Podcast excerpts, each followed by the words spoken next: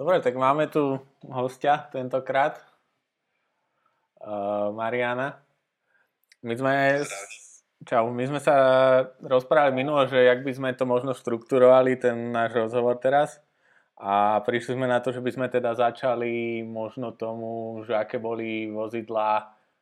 ja 10-15 rokov dozadu, že keď sme možno my začínali šoférovať,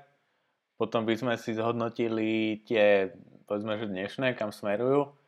a potom možno nejakú víziu do budúcnosti elektromobily a podobne, ak si to dobre pamätám a ak súhlasíte. Áno, tak nie. sme sa Súhlasím, ja som teda pripomenul, že hostia máme, pretože ja som nebol až taký veľký fanúšik automobilizmu a nejako až posledné roky e, tým, ako som vyskúšal rôzne auta, tak e, ma to ako začalo trochu baviť, ale nikdy som sa nejako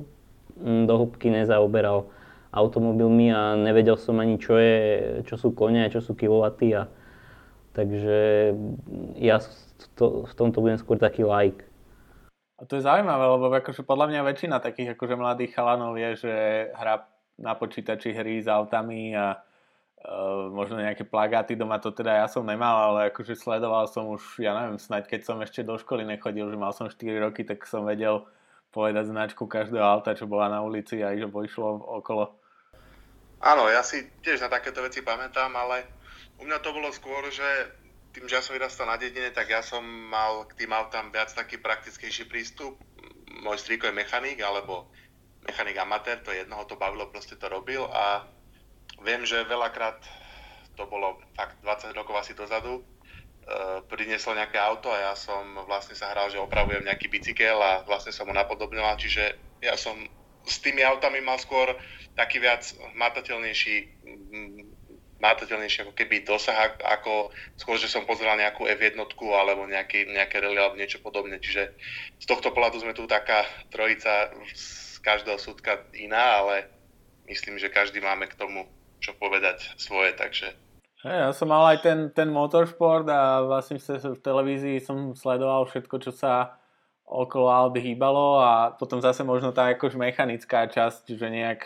uh, rozumieť do hĺbky tomu, že čo sa deje, tak to prišlo potom až v tom väčšom veku, že keď som si čítal a pozeral možno nejaké videá. A už ty prečo myslíš, že sa to nejak zlomilo v tebe, alebo že teraz si sa začalo tie auta zaujímať, že to bolo, lebo to, to je niekoľko posledných rokov, čo my sa spolu rozprávame, že nie je to odkedy si dostal vodičák a začal jazdiť, že ty si jazdil, ale tak nejak akože pasívne a potom 5, 6, 7 rokov ďalej, tak až tak ťa to začalo nejak nadchýnať, ne? Áno, ja som vlastne um, v detstve tiež, tiež som poznal značky rôznych aut od 5 rokov, ale potom ako keby ja som len hrával počítačové hry Need for Speed a, a Rally a podobné, ale nikdy akože reálne autá ma nejak ne, nezaujímali a vlastne rodičia mali Fabiu, čiže to auto ma nejako nenadchlo, takže ja som si spravil vodičák, ale ja som to bral iba ako, ako nejakú nutnosť, že je to, je to fajn vedieť sa dostať z bodu A do bodu B, ale skrátka také auto ťa nenatchne a potom vlastne sa to zlomilo asi vtedy, keď rodičia kúpili Opel, to už som mal, to som mal nejakých 19 Takže trošku ma to začalo na tom aute baviť viacej a potom, jak, jak vlastne e, ja som mal Opel a vyskúšal som v zahraničí, vlastne s kamošmi sme s takou partiou precestovali niekoľko krajín Európy a vždy to vyšlo na mňa, že ja budem akože šofér a nejak to ani nikto si iný netrúfol ja som vlastne bol rád za tú možnosť a vtedy ma to tak asi viacej chytilo. To bolo nejakých, ja neviem, 5 rokov dozadu, 6 maximálne. To je zaujímavé. Ja, ja si pamätám, že možno prvých tak akože pár mesiacov alebo rokov potom, čo si mal vodičák, tak e, čo si nás párkrát viezol, tak to bolo také, že, že neviem, že necítil si sa možno v tom šoférovaní až tak úplne doma. Si pamätám, že sme trafili opra- nejaký obrobník raz a tak. Tak to bolo, to bolo možno aj tou autoškolou. Ja som, ja som si robil vodičak ešte v 17 a hneď ak som mal 18, tak som, tak som išiel na skúšky, ale ja som bol v takej autoškole, nebudem ju menovať, ale ona mala zmluvu s našim gymnáziom a ja som mal reálne odjazdený polovičný počet minút, ako bol predpísaný. Čiže ja keď som skončil a mal, dostal som vodiče, tak ja som vôbec nebol v tom komfortný a potom som dlho jazdil s otcom, aby som sa ešte reálne naučil aspoň tak, aby som nenabúral. Takže to sebavedomie som nemal a to som to akože nabral až potom, po rokoch. Zaujímavé, že ja tiež, ja som teda mal povedzme, že takú asi podľa mňa najkvalitnejšiu autoškolu v Trnave a tiež som zo začiatku akože jazdil s otcom, že on vždy sme išli niekam ako rodina a on bol vedľa, takže akože mal nejak na tom tú kontrolu, ale nemám pocit, že by nejak vedel do toho zasahovať a chcem tým povedať, že to, že vlastne vy ste išli na taký akože výlet po Európe, po takých akože horských stúpaniach a tak, a veľa ľudí má toto, že že možno sa boja. Ja, veľa žien hovorí, že uh, radšej jazdia po meste a že boja sa možno na diálnicu, lebo tam ideš rýchlo a že ja som to jednak akože, že skôr by som sa tak akože s bratom bil o ten volant, že kto, by mal príležitosť šoferovať akoby dlhšiu tú trasu, že aj keď som nemal tie skúsenosti alebo tie kilometre, tak som bol taký akože nadšený a tlačil som sa za volant aj na takých, akože napríklad na Malte, kde sa jazdí vľavo a podobné veci. A možno paradoxne je to, že tí mladí vodiči, že často sa boja ísť napríklad na diálnicu, ale podľa mňa jazda na diálnici je násobne jednoduchšia ako jazda po meste. Tam neriešiš križovatky, nič podobné. Áno, určite, určite by som nadviazal na toto, čo ste spomínali. Je to jednak s tou autoškolou, zhruba sme si robili v rovnakom čase nejako tie, tie jazdy a viem, že vlastne neviem, niekde som to v nejakej motoristickej relácii, v Top Gear to hovorili, či to je pravda, nevieme, lebo veľa vecí tam bolo rôzne, rôzne reprodukovaných, ale viem, že napríklad jazda na cvičisku, čo mal byť nejaká, nejaký základ zručnosti alebo niečo, tak v tom čase, keď som bol tiež v jednej trnavskej autoškole nemenovanej, tak to prebiehalo len formou, že prvá hodina sme prišli, sadli sme si do auta, že a už ste niekedy šoferovali? No a hovorím, že áno, však rozbehnúť sa viem tak sme cúvali do nejakého oblúka, potom sme išli dopredu, potom do druhej strany do oblúka. No a potom bola nejaká teoretická výučba, ale to je v zmysle len naučiť sa značky, nič, nič iné, alebo proste nejaké, nejaké veci, čo sa týka dopravy, také, také dôležitejšie a proste čo by možno tým začiatočným vodičom potom pomohlo, ale a potom po, boli už jazdy, lenže to je jazda štýlom na trojke po meste ísť ani nie 50, ale 45 a to je vlastne toho človeka, to autoškola je podľa mňa, to by sa nemalo volať ani autoškola, ale skôr nejaký, nejaký, nejaký trenažer alebo niečo podobné, lebo nič to, nič to podstate tá škola nedá. Naučiť do kopca som sa roz, musel naučiť sám, rozbiehať a podobné veci, napríklad cúvať, e, cúvať do kopca na, teda na spiatočke ísť do kopca to tiež. Vlastne veľa vecí bolo takých, ktoré, ktoré tá autoškola vôbec nenaučila, no a, a je to, je to celkovo o tom, že, že e, byť, a neviem, ako to je teraz, to ťažko povedať, nepoznám nikoho, kto by si v poslednej dobe nejako robil autoškolu z mojich známych. Asi nemám takých známych kamarátov, ktorí by boli o toľko mladší, ale neviem, no stále je to podľa mňa 0 bodov, hlavne teraz v dnešnej dobe. Je to podľa mňa ešte väčšia bieda a hlavne v 17 jazdiť potom nejakým rodičom, ktorý veľakrát nemá čas a mladí riskujú, idú sami, ale tiež, že proste 90, hovorím fakt, že možno aj 90% vecí som sa musel naučiť sám a tak ako Máte hovoril, že jazda po diálnici je stokrát lepšia ako jazdiť po meste a stále, stále byť v strese, že niekto, niekoho brzdíš a niekto na teba vyblikuje a podobné veci. Čiže z tohto pohľadu trošku také sa učia nelogické veci, že jazdiť v meste a potom ľudia nevedia ísť ani 80 po okreskách a chodia 60 a podobné veci. Takže asi toľko k tej, týmto začiatkom takým šoferským, že to, asi to máme všetci, všetci spoločné. Ja asi som... Ja dokonca by som povedal, že ja som šoféroval už vlastne od takých 6 rokov, lebo samozrejme nie za volantom, ale tým, že som bol nadšený do aut a všetko ma to zaujímalo tak, tak si pamätám, že keď som e, tatko niekam sme išli ako rodina, tak ja som sedel vzadu a normálne som akože čítal tú premávku a celý čas som sledoval, čo robí tatko a že jak by som tie situácie riešil ja. Takže podľa mňa to, že za tých pár rokov vôbec predtým, ako ja som prvýkrát sadol za volant, tak som mal veľa tých situácií tak akože navnímané aj prakticky, by som povedal. Asi pamätám, že potom som išiel vlastne kvázi v autoškole a to bola nejaká taká križovatka akože mimo mesta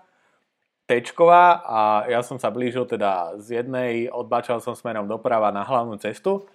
a akože to bolo otvorené, žiadne stromy, nič, tak ja som si akože celý čas, čo som sa blížil do tej kryžovatky, tak som sa pozeral akože vľavo, vidím, že tam absolútne nejde žiadne auta, tak len som trochu spomalil. Tesne pred kryžovatkou som sa pozrel doprava, vidím, že tiež nejde žiadne auto, tak som na blinker a normálne som akože odbočil na tú hlavnú cestu.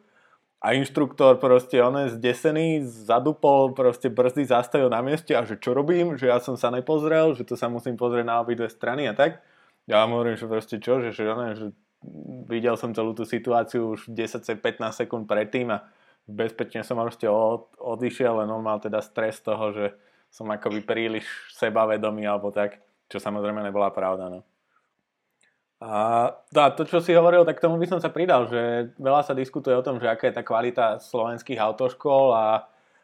v porovnaní možno s Rakúskom a to neviem, či som si istý, ale minimálne vo Fínsku majú povinné dokonca nejaké jazdy v noci, jazdy, nejaké zručnosti a u nás to, u nás to úplne absolvuje. Tie autoškoly možno také akože súkromnejšie, lacnejšie sa snažia aj ošklbávať tie počty jazd, aby ušetrili niečo na benzíne.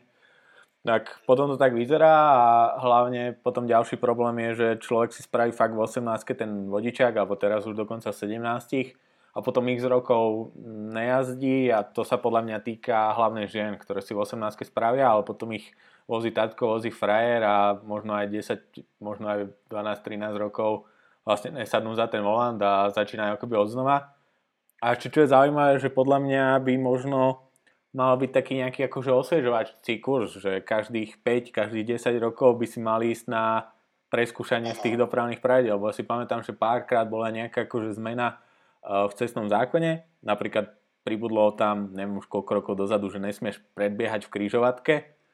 a keď som sa o tom bavil, tak môj tatko, ktorý šoferuje akože 40 rokov a šoferuje dobre, ale o týchto zmenách akože absolútne netušil, lebo nečítal si to v novinách. Predskúšanie už raz si dostal 18 vodičák, tak ho, ho máš automaticky, dokiaľ ti ho policajti nezoberú. Ale že kľudne by to malo byť, ja neviem, každých 5, každých 10 rokov sadneš si tam, vyplníš ten test a pokračuješ ďalej, minimálne také akože odskúšanie z tých základných pravidel. No a potom možno taká kontroverzná myšlienka, že tie, samozrejme tie autoškola a tie testy by mali byť prísnejšie, lebo ja si pamätám, náš spolužiak, Marian, ty si budeš pamätať možno, tak snáď 5, 6, 7 krát opakoval vôbec ten teoretický test, hej? A potom je to také, že podľa mňa je určité percento a nebudem odhadovať, že či je to 10, či je to viac percent vodičov, ktoré možno by ten vodičák ma nemali, lebo akože veľa sa hovorí o tom, že buď tolerantný, buď tolerantný, nie každý proste robí 15 tisíc, 30 tisíc kilometrov ročne, ale tak ako ja by som nemal talent na hru na, na klavír, tak nie každý má talent na to jazdiť v aute, podľa mňa. Ale je to presne o tom, že niekto, ja neviem, má robiť, um, má robiť ja neviem, BOZP, ochranu nejakého majetku a on ten človek akože vyšuduje tú školu a nebude sa nejako v tom vzdelávať a potom nemôže taký istý človek ktorý sa pravidelne preškoluje, robí si nejaké, ja neviem, doškolovacie kurzy, proste tie veci, ktoré ho zlepšujú a nemôže potom tvrdiť, že obidva sú, sú rovnakí BOZP technici alebo niečo podobné. Vo šoferovaní to je tiež, veď tá doprava a ja som, ja žijem teraz dva roky v Bratislave, nie že by som z toho mal nejaký, ja skôr orientačný problém som v Bratislave ako nejakou dopravou, ale keď sem niekto príde, ja neviem, zo Spiske Novej Vsi a tu pracuje vo Volkswagen alebo kde a príde napríklad po strednej škole, že ide do Bratislavy, ide vyskúšať, ako to tu funguje, ten život a má tu jazdiť a proste fakt je to, čo má 3-4 mesiace vodičák, však už som tátkom jazdil a teraz to ide vyskúšať, tak podľa mňa, mm, podľa mňa to, to, sa, to sa nedá a malo by to im podľa mňa tak, že do tej, tá 5-ročná prax by mala zahraniať pravidelne, možno nie každých 5 rokov, ale do určitého do prvých 5 rokov od získania vodičáku, ten človek by pravidelne aspoň pol roka mal ísť. Buď by si mal štát spolufinancovať nejaké školy bezpečnej jazdy, to sú tie, ako zvládať šmík nepredvydateľne a podobné situácie, aspoň do tých 5 rokov, nehovorím, aby to bolo stále do, do nejakého veku toho človeka, že má v 60 a pôjde na školu šmíku, ale aj viem, že aj po 60, po 60 je to také, že tam vlastne sa spravia zdravotná prehliadka a keď človek je zdravý, tak môže a robí to nejaký praktický lekár, či nerobí to nejaký neurolog, či on reálne nemá nejaké výpadky zorného pola alebo očný lekár, no proste dostane nejaký papier a za 20 eur, všetci sú spokojní a on môže jazdiť ďalej, ale takíto ľudia práve, že by sa mali buď tí, čo už majú nad nejaký vek, alebo ešte čo sú príliš mladí, mali by sa nie že selektovať, OK, môžu jazdiť, ale musia mať nejaké, proste buď nejakú maximálnu rýchlosť, by mali dodržiavať a podobne. To znamená, a, asi takto k tomu skôr pristupovať a potom, je to, potom by sa to možno zlepšilo. A to si to, po... vidíme na cestách. Povedal celkom zaujímavú poznámku podľa mňa, že nie je podľa mňa úplne rovnocenný vodič ten, čo spraví uh, vodičák niekde v, v Hlohovci alebo Hornej Dolnej a, a ten, čo spraví v Bratislave, lebo keď si spravíš vodičák v Bratislave, tak uh, zvládneš šoferovať aj na dedine, ale keď si spravíš na nejakom malom mestečku a potom prídeš do Bratislavy a zrazu tu sú električky, kryžovatky so štyrmi pruhmi z každej strany, tak uh, ja som s tým sám mal problém tiež zo začiatku, keď som Mm, prišiel do Bratislavy, takže je to také um, potom zložité. No, ja som, eh, ja akože nemám to podložené žiadnymi dátami, ale verím tomu, že keď zoberieš 50% absolventov autoškoly a pošleš ich proste na štvorprudovku do Bratislavy odbočovať doľava cez električkové koleje, tak eh, polovica z nich sa vôbec nepozerá do späťa, akože či ich zopáli tá električka alebo nie. A potom občas vidíme teda na Facebookoch, ako to auto napralo, alebo električka naprala do auta. A to, to je zaujímavé to, čo si vravil, že ja celkom akože nechápem, že kde je ten problém na Slovensku, ale že napríklad tie kurzy bezpečnej jazdy, alebo že prečo to, prečo to nemáme povinné po autoškole, ja neviem, do roka alebo do dvoch rokov po, po absolvovaní vodičiaku, tak by bolo nejakú, ja neviem, na podmienku by si ho mal, alebo akože na, mm, povedzme, že provizorný vodičák a do pol roka alebo do roka by si musel absolvovať školu bezpečnej jazdy. A nechápem, že kde je ten problém, lebo to, to nie sú nejaké akože náklady navyše na štát. To kľudne môže tu zvyknúť, ja neviem, 3, 4, 5 súkromných škôl bezpečnej jazdy, ktoré by mali ten certifikačný kurz a dostávali by tie peniaze priamo od ľudí, že to sú nie akože kvázi nejaké veľké náklady na štát a vytvorí to pracovné miesta, štát to nestojí ani korunu a urobíš si to proste, čak, tak ako tu nie je štátna autoškola, tak by tu nebolo ani štátne uh, Centrum bezpečnej jazdy, robili by to súkromníci. Ja nechápem, že to u nás stále nemáme, že či je tam nejaká vola, ja neviem, podlízovať sa, alebo byť, nebyť príliš prísny na tie autoškoly, lebo by išli do štrajku, alebo čo, že to kľudne to tu už malo byť, tak ako to je v Rakúsku. Áno, asi tak, no ale ono to, ono to, toto je podobné, ako teraz veľká dilema, čo od 1. marca s gastrolistkami, že proste tie gastrofirmy zrazu zistili, že ľudia si vyberajú stále len hotovosť, že už nikto nechce v podstate lístky, pretože to je nevýhodné, tak rovnako keby niekto autoškolám povedal, že však vypovedzte svojim žiakom, že namiesto kurzu, neviem koľko to teraz stoja kurzy, dávam 700 eur, poviem, že išli nejako hore, tak ešte si dajte ďalších 250 eur navyše a pochybujem, že by niekto na to mal. Viem, že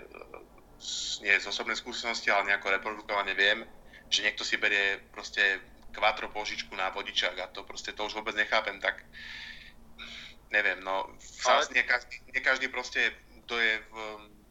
kto je, môže byť dobrý šofér a môže byť zlej finančnej situácii, ale radšej s tým trochu počkať a ako, ako sa ešte zadlžiť a ešte proste byť v nejakom strese, že nespravím tú autoškolu. Neviem, no sú, sú tu také rôzne veci, že asi je to, asi je to takýto tiež biznis, že štát, štátu to vyhovuje a policajti zase vykazujú nejaké štatistiky, že aha, pozri, nejaký mladý šofér spravil toto a toto a hrajú sa len s číslami, ale nikam sa to reálne neposúva k lepšiemu. No, no, tak. Ale to, to podľa mňa nie, nie je argument, lebo čak teda ako vravíš, tak ten samotný vodičák stojí zhruba 700, možno 800 eur, auto, keď chceš nejaké bazárové lacné, tak ťa stojí 1000, 2000, e, benzín ťa stojí 50, 60 eur každé tankovanie, takže vyžadovať od vodičov, ja neviem, 150, 200 eur za kurz bezpečnej jazdy, tak to akože nie je argument na to, že tí ľudia na to nemajú, hej, že... Ale čo, ešte možno, aby som posunul tú debatu možno trocha ďalej, že ja tým, že už mám vlastne možno nejakých 12 rokov vodičák, tak akože povedal by som, že som možno lepší vodič ako tí dnešní mladí, lebo samozrejme nemal som Škodu 120 nikdy, ale mal som predsa len auto, ktoré síce už malo ABS, už malo posilovať riadenia, ale že bolo to proste také akože staré mechanické auto, kde si vo volante cítil, čo robia tie predné kolesa, vedel si možno, malo to úzke pneumatiky, takže keď si trocha prehnal nejaký nájazd, tak to išlo troška, že vedel aj zadok tomu utiesť a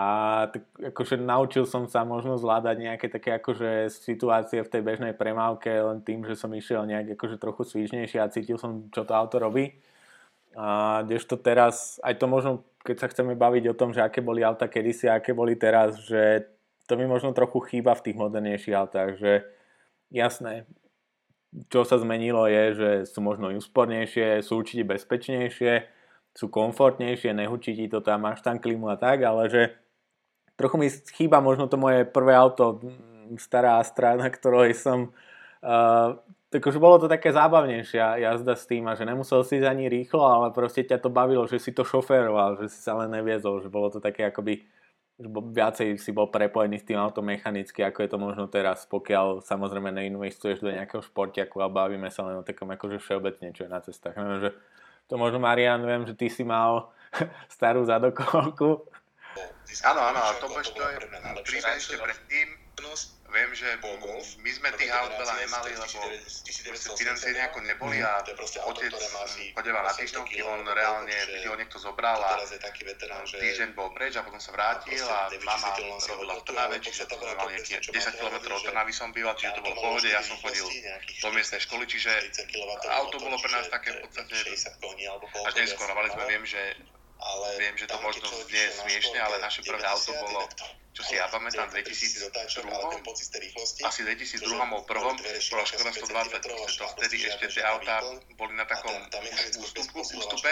a my sme sa k nej proste potrebovali za nejaké auto a jednoducho mali sme, ale prvé auto, ktoré ja som šoferoval po získaní vodičáku a to bola pre mňa lepšia skúsenosť, bol Golf prvej generácie z 1980. To je proste auto, ktoré má asi 800 kg alebo koľko, čiže to teraz je taký veterán, že má proste nevyčísliteľnú asi hodnotu, ale podstata bola to presne, čo máte hovoril, že tam to malo len 4 rýchlosti, nejakých 40, 40 kW motor, čiže to je nejakých 60 koní alebo koľko, viac nemalo. Ale tam, keď človek išiel na štvorke 90, jednak to bolo ako 3000 otáčok, ale ten pocit z tej rýchlosti, to, že boli dvere široké asi 5 cm a proste žiadne, žiadna výplň. a tá, tá mechanickosť bez posilovača to dokonca nemalo ani ABS, čiže to bolo, naučil som sa tam veľa presne ako, ako tá cesta, čo všetko tá cesta vlastne mi dáva ako odozvu, kdežto fakt ako pri nových autách, asi sa k tomu potom ešte dostaneme, ale je to, je to v podstate, tá škola bola pre mňa to ten pol rok a to auto ešte navyše mal takú závodu, že z ničoho nič zhaslo a človek doplachtil na križovatku, že potom už nenaštartoval. Čiže sa mi stalo, že Piešťanoš som z križovatky tlačil auto do autobusového pruhu a podobné zážitky, čiže to, bolo, to bola taká škola, škola v strese. No a potom, ako Mateo hovorí, mali sme nejaký BMW E36 Compact, ale to bolo auto taký nepodarok, ale zase bolo to zadnokolka, čiže zime zábavné, ale mm, to bolo asi najhoršie BMW, ktoré sa myslím v hodnotení, keď by všetci užívateľa BMW, niekde som to čítal na nejakej stránke, bolo myslím prvé alebo druhé najnespolahlivejšie auto z BMW produkcie, takže sa neviem koľko x rokov, ktoré vyrábajú. Takže asi toto boli moje také začiatky a tá spolahlivosť je to presne o tom a tomu sa asi dostanem neskôr, že tamto auto vlastne nebolo bezpečné, nebolo, nebolo tak komfortné, ale bolo vlastne responsívne a všetko tie, všetko, všetko, všetky tie vlastné veci ten šofér prežíval naplno, kdežto teraz je to trochu také utlmené, by som povedal. Bohuž, ty si, ešte možno dám ti takú otázku, že uh, ty si nemal akoby také, že staršie auto, teda mal si tú Fabiu, ale že ty akoby taký akože najväčší možno like z nás, alebo taký najmenej e, petrolhead, tak vieš, cítiš rozdiel, a neviem, medzi Fabiou a medzi tou Mazdou SUVčkom, čo ste mali v tom, že ako, ako možno cítiš tú cestu a od to, čo hovoríme my, že možno tú spätnú väzbu vo volante, že alebo to je pre teba také, že nie je to rozoznateľné? Vieš čo, no, ja, ja by som začal tak, že ja som skúšal prvé auto, čo sme mali uh, Škodovku 120, ale to, to vlastne vtedy som mal asi 10-12 rokov, keď mama si robila ešte uh, autoškolu a boli sme na nejakej polnej ceste, tak samozrejme naskytla sa možnosť, tak som si vyskúšal. Ale reálne potom to prvé auto pre mňa bola tá Fabia, ktoré som už po získaní vodického preukazu skúšal. No a keď to teraz porovnávam, alebo keď, keď potom som to porovnával, že, že už sme mali nový Opel Astra a tú Fabiu, tak akože nejaký, nejaký rozdiel tam bol, ale asi, asi som to nevnímal až tak ako vy, tým, že som bol nejaký taký like a že nejak som sa o tie auta nezaujímal. Ja som to skôr pozoroval v tom, že tá brzdná dráha napríklad na Fabii a Opli bola strašne rozdielna, že, že tie brzdy na Opli reagovali oveľa lepšie. Takisto akcelerácia, ale to je, to je zase jasné, že súvisí aj s tým, že Fabia bola 1.4 a Opel 1.6, čiže ale tie, tieto nejaké také že jazdné vlastnosti mm, ťažko to hodnotiť. Tam podľa mňa veľký rozdiel je aj to, že Fabia bola malá, ľahká, Opel uh, sedan bol ťažší, stabilnejší, takže z tohto hľadiska ja to až tak, e, až tak by som povedal, že som necítil nejaký rozdiel. Že, že podľa nejaký like, alebo možno, že ženy tiež to, to nejako nevnímajú, tie, tie rozdiely. Takto. Mm, ja, ja si pamätám, že som e, akoby chcel stihnúť e, pár týždňov dozadu uh, križovatku, tak som akože išiel, dobre, nešiel som 50 úplne po meste, ale nestihol som, padla tam už to červená,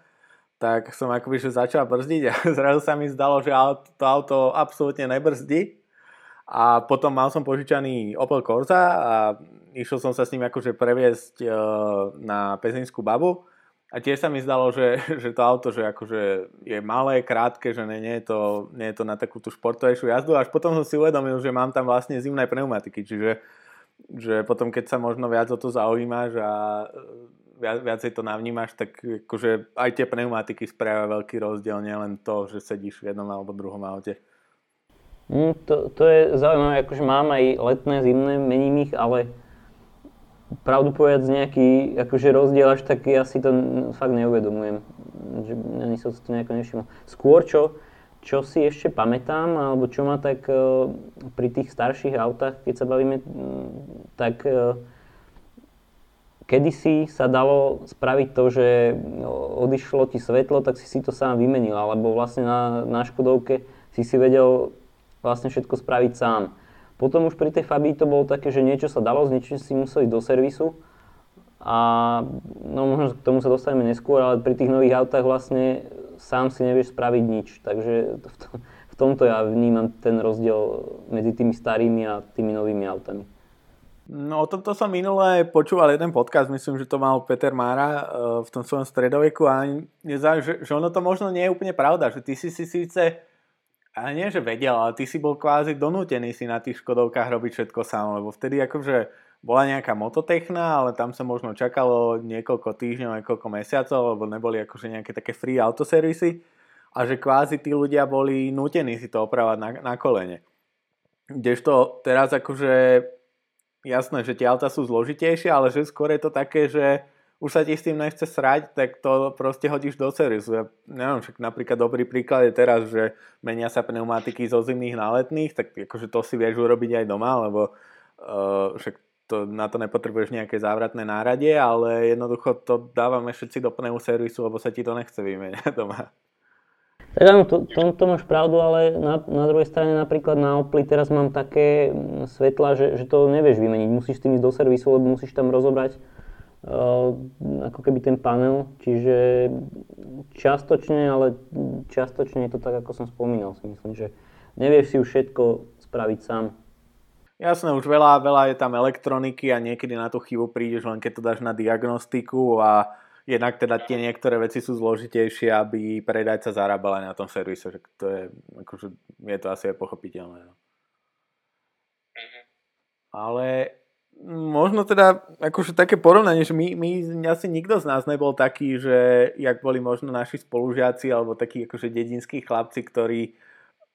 potrebovali mať nejaké akože kvázi auto, ktorým by sa chceli ukazovať na diskotékach a tak, takže kupovali si, ja neviem, vylietané bavoráky z bazaru, že my sme to nikdy tak nemali, neviem, že vás to, mňa to nejak nikdy nalákalo a že aj také, akože keď uh, možno v škole sa hral Need for Speed Underground a všetci akože začali, viem, že na základke moji, uh, moji spolužiaci teraz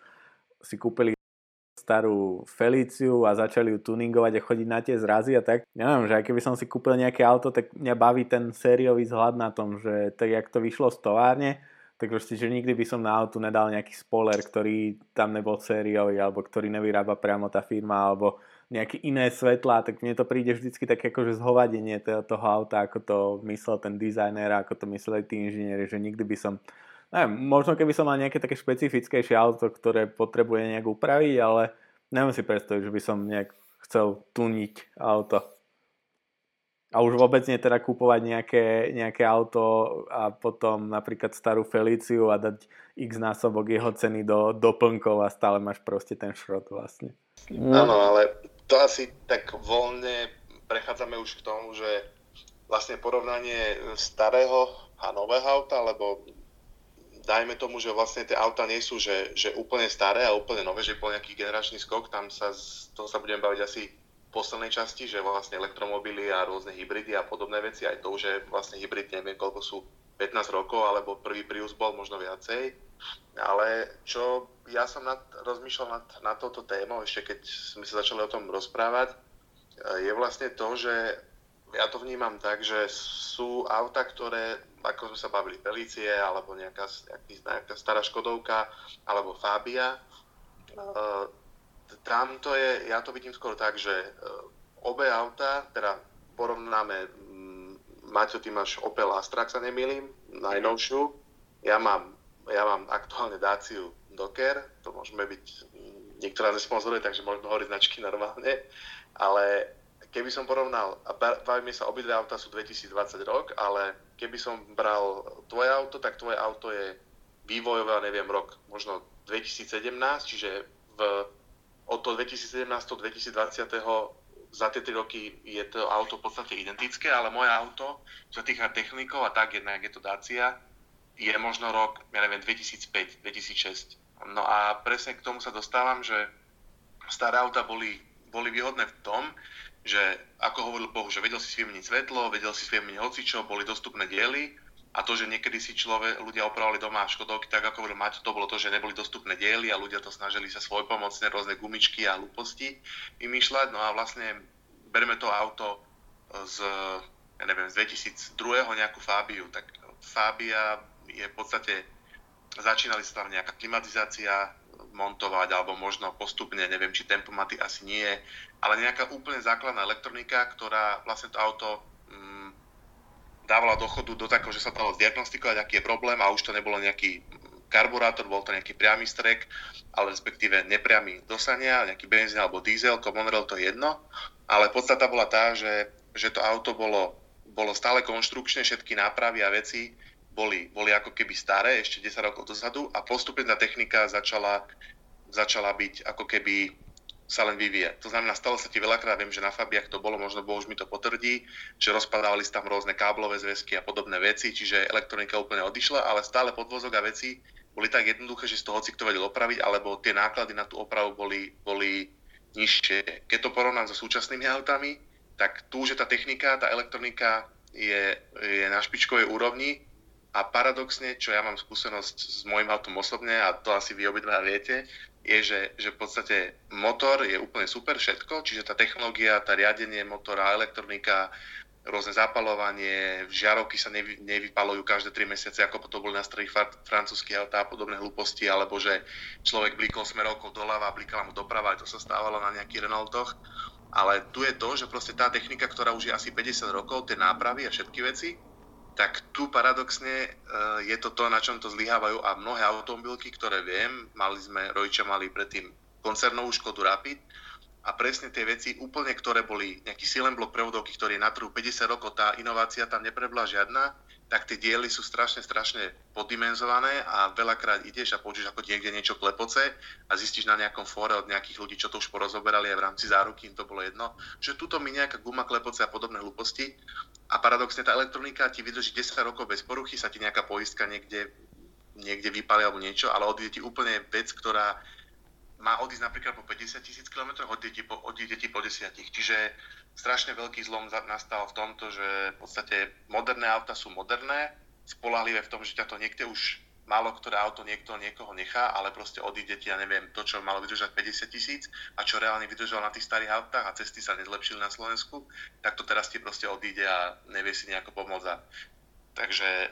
strašne sú podimenzované tie veci a je to možno na úkor toho, že sa tu rôzne, musí byť nejaká cena predajná a emisné normy sú tlačené, čiže šetria na tých veciach, ktoré by mali byť vlastne základné a ktoré to auto držia pokope a proste to, to veľakrát zlyháva. Nie je to len u Daci, je to u rôznych, rôznych aut, aj BMW a to sme sa viackrát bavili, že aj BMW už nie je to, čo bývalo, takže z tohto môjho pohľadu je toto ten zásadný zlom a to tá vec, ktorá vlastne v očiach niektorých ľudí degraduje možno súčasné autá a berú a radšej to nevnímajú a sú ľudia potom, ktorí to nevnímajú jazdia, ale takí ľudia, ktorí trošku to cítia a snažia sa to auto nejako, nejako vnímať, tak to potom vidia a ich to rozčuluje a pretože sú to veci, ktoré by mali byť už 50 rokov vyriešené a aspoň nejakú základnú kvalitu by mali mať, čo nemajú 90%. Ty si hovoril, že tvoja dácia, že mm, technicky 2005, tak to akože podľa mňa si trocha prehnal lebo akože mm, ke, čo, kúpil si si síce Daciu, teda akože taký akože low cost model, lacnejší a tak, ale ja neviem, motor, máš tam uh, nejaký turbomotor, ak sa nemýlim. A, áno, áno, ma, no, má, áno. No, že má, máš, tam, máš, tam turbo, máš tam turbomotor a aj z pohľadu akože bezpečnosti a už len ten motor, už len to turbo, už len to možno nejaké riadenie emisí a tak, tak to si akože 2017 pri najmenšom že tie autá dnes už všetky spravili akože generačný posun oveľa ďalej a hlavne akože v tej bezpečnosti a hlavne v tých motoroch teraz už hoci aké najlacnejšia Fabia má turbomotor, ktorý je akože vysoko moderný 2020, že tam sa e, investovali enormné akože záležitosti do, do vývoja tých motorov. Ale ja tam vidím taký, akože taký pík, ktorý nastal, ja neviem, pár, možno 5-10 rokov dozadu a potom začal tak padať akože naspäť, lebo čo sa zlepšilo v tých autách akože brutálne sú napríklad aj, aj podvozky, že to sa síce nezdá, ale akože fakt, že hociaké, ja neviem, športové BMW spred 15 rokov, tak proste zoberieš obyčajnú, ja neviem, Fabiu, najlacnejšiu a v zatačkách ho akože vyklepeš, hej, lebo uh, akože ten podvozok je jednak komfortnejší, ale jednak je oveľa stabilnejší a, a drží. A čo hovorím, že ten je ten pík, kedy sa začali do aut dávať tie moderné technológie, moderné tlmiče, airbagy, posilovače riadenia, klimatizácia automatické a tak. A potom sa to nejak rozvetvilo, že máš tu luxusné automobily ako Audi A8, kde máš nočné videnie, máš tam autopilot, máš tam adaptívny tempomat a neviem proste ešte čo všetko. Ale tým, že sa akože tie klasické, tradičné, obyčajné masové automobily tlačia na tú cenu, tak akoby, že máme tu technológiu podvozkov, MacPherson, neviem čo úplne akože high-tech technológie podvozkové, ktoré možno v aute, keď si si ho kúpil 10 rokov dozadu alebo 15, tak si tam mal proste super uh, viac prvkovú zadnú nápravu, ale tým, že sa tlačí na, na tú cenu, tak a do tých najlacnejších aut sa zase dáva akoby tá horšia technológia, že teraz vlastne Octavia, pokiaľ nemáš nejakú výkonnejšiu verziu, tak máš tam vlečnú zadnú nápravu a vlastne všetky kompakty uh, majú obyčajný, oni, uh, obyčajný proste priečku zavesenú na pružinách a akože jasné, je tá náprava aj komfortnejšia ako bola, ale že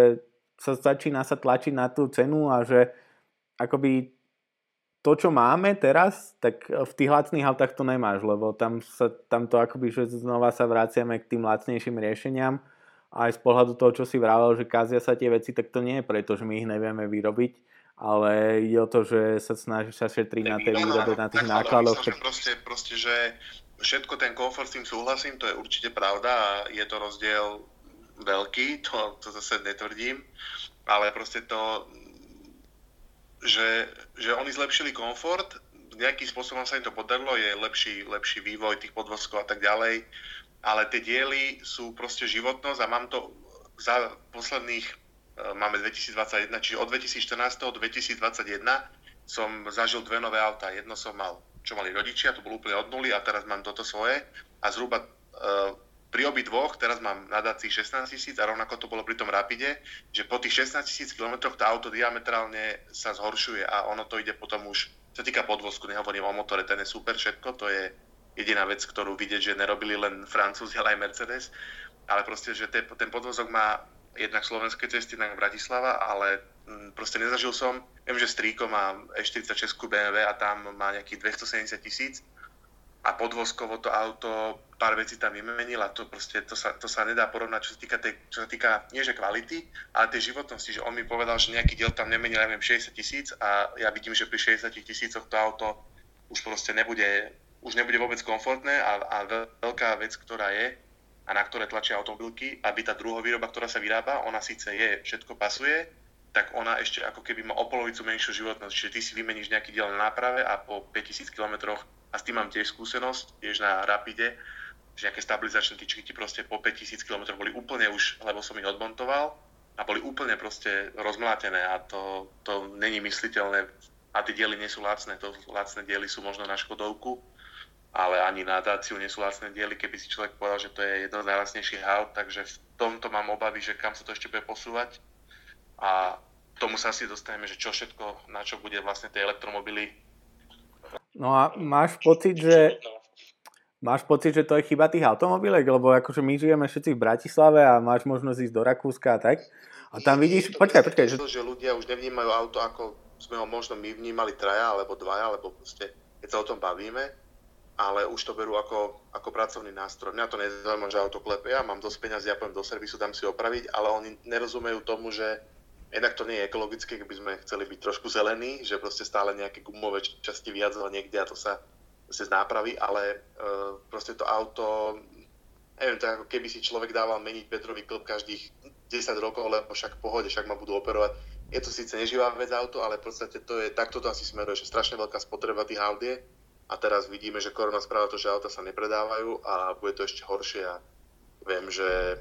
viem, že auta niekedy pol roka, 6 mesiacov stoja, to viem, aj ja keď som kúpal Daciu, na jednom mieste proste auto stojí 3 mesiace. Čiže tie pneumatiky sa deformujú, všetko proste, je, ani sa to auto nehybe a ešte tá kvalita je takto nízka, takže neviem. Oni sú akože, kvalita nie, ale životnosť, tak aby, sme sa, aby som sa správne vyjadril. Ale ja mám napríklad pocit, že, že u nás sú tie autá v horšom stave, lebo akože keď prejdeš do Rakúska alebo potom nejaké francúzske cestičky, tak oni majú ďaleko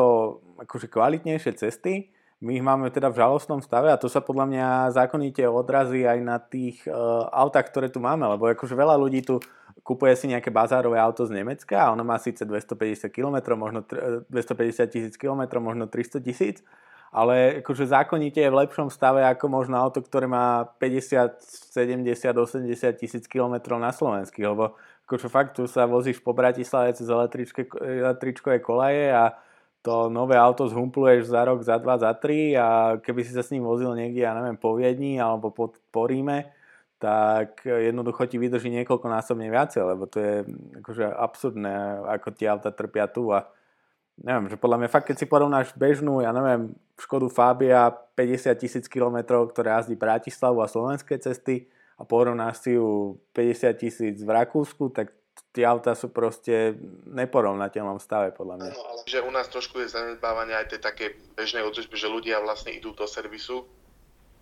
asi z finančných dôvodov alebo z akýchkoľvek, až keď proste tá auto už úplne, úplne nerobia takú tú prevenciu, ktorá je veľakrát, že ti odíde jedna, jeden diel a takto keď to nejako dáš do úzadia a čakáš, kým úplne sa to rozbije, tak ti odíde ďalších 5 dielov a vlastne to stojí ešte viac, to je trošku možno tá mentalitika Slovákov, že napriek tomu, že aké sú cesty si neuvedomujú, sa dá na tom v podstate ušetriť a možno to pravidelnosťou nejaký bežný servis. Oni si myslia, že meniť olej, aj to niektorí nerobia, že to je celé, čo sa starať o auto, doliať benzín, natankovať, teda doliať nejakú vodu do ostrekovať, čo občas čo vymeniť a to je celé, ale to už nefunguje a dlho to takto nie je, ale 80% ľudí to takto robí a bohužiaľ plus slovenské cesty a auto je po 20 tisíc kilometrov. No v podstate na 50% úplne opotrebované si myslím, čo sa týka podvozku. Ale to ešte, ešte, kým, ešte bohužiaľ preruším, že ja veľmi pochybujem, že to robia ľudia v Rakúsku, vo Francúzsku, v Taliansku. Že tam veľmi, ja by som povedal, že my sa o tie auta staráme akože ešte tým, že sme nejakí takí, akože vedeli sme si opravať tie Škody 120 tak už neverím tomu, že na západ od Slovenska sa o auta starajú viacej a menia tam olej častejšie ako u nás. To akože... Asi, asi ani moc nie, lebo raz si pamätám, raz si pamätám, že som bol v nejakom autorizovanom servise, niečo, nejaká, nejaká bežná vec kvôli záruke, aby ti nepadla. A som sa pýtal, že koľko ľudí vlastne prišlo prišlo na nejakú výmenu oleja a vieme, že výmena oleja v servise je drahá, ale z nejakého pohľadu, že ty musíš každých 30 tisíc km, čo je nezmyselný servis, ale uh, proste prídeš do servisu a oni vedia na základe toho, že, že či, či si si niekde olej vymenil alebo nie,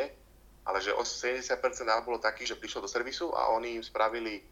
vymenili olej a oni majú nejakú, na to nejakú testovaciu sadu rýchlu, že sa musí, nejaké automobilky to má, myslím, že to má myslím, že to má Volkswagen, teda eh, no, mm, koncernové auta to robia a myslím, že Bavoráky, že oni vedia ne, na základe nejakého papočkového testu zistiť, koľko ten olej reálne, reálne má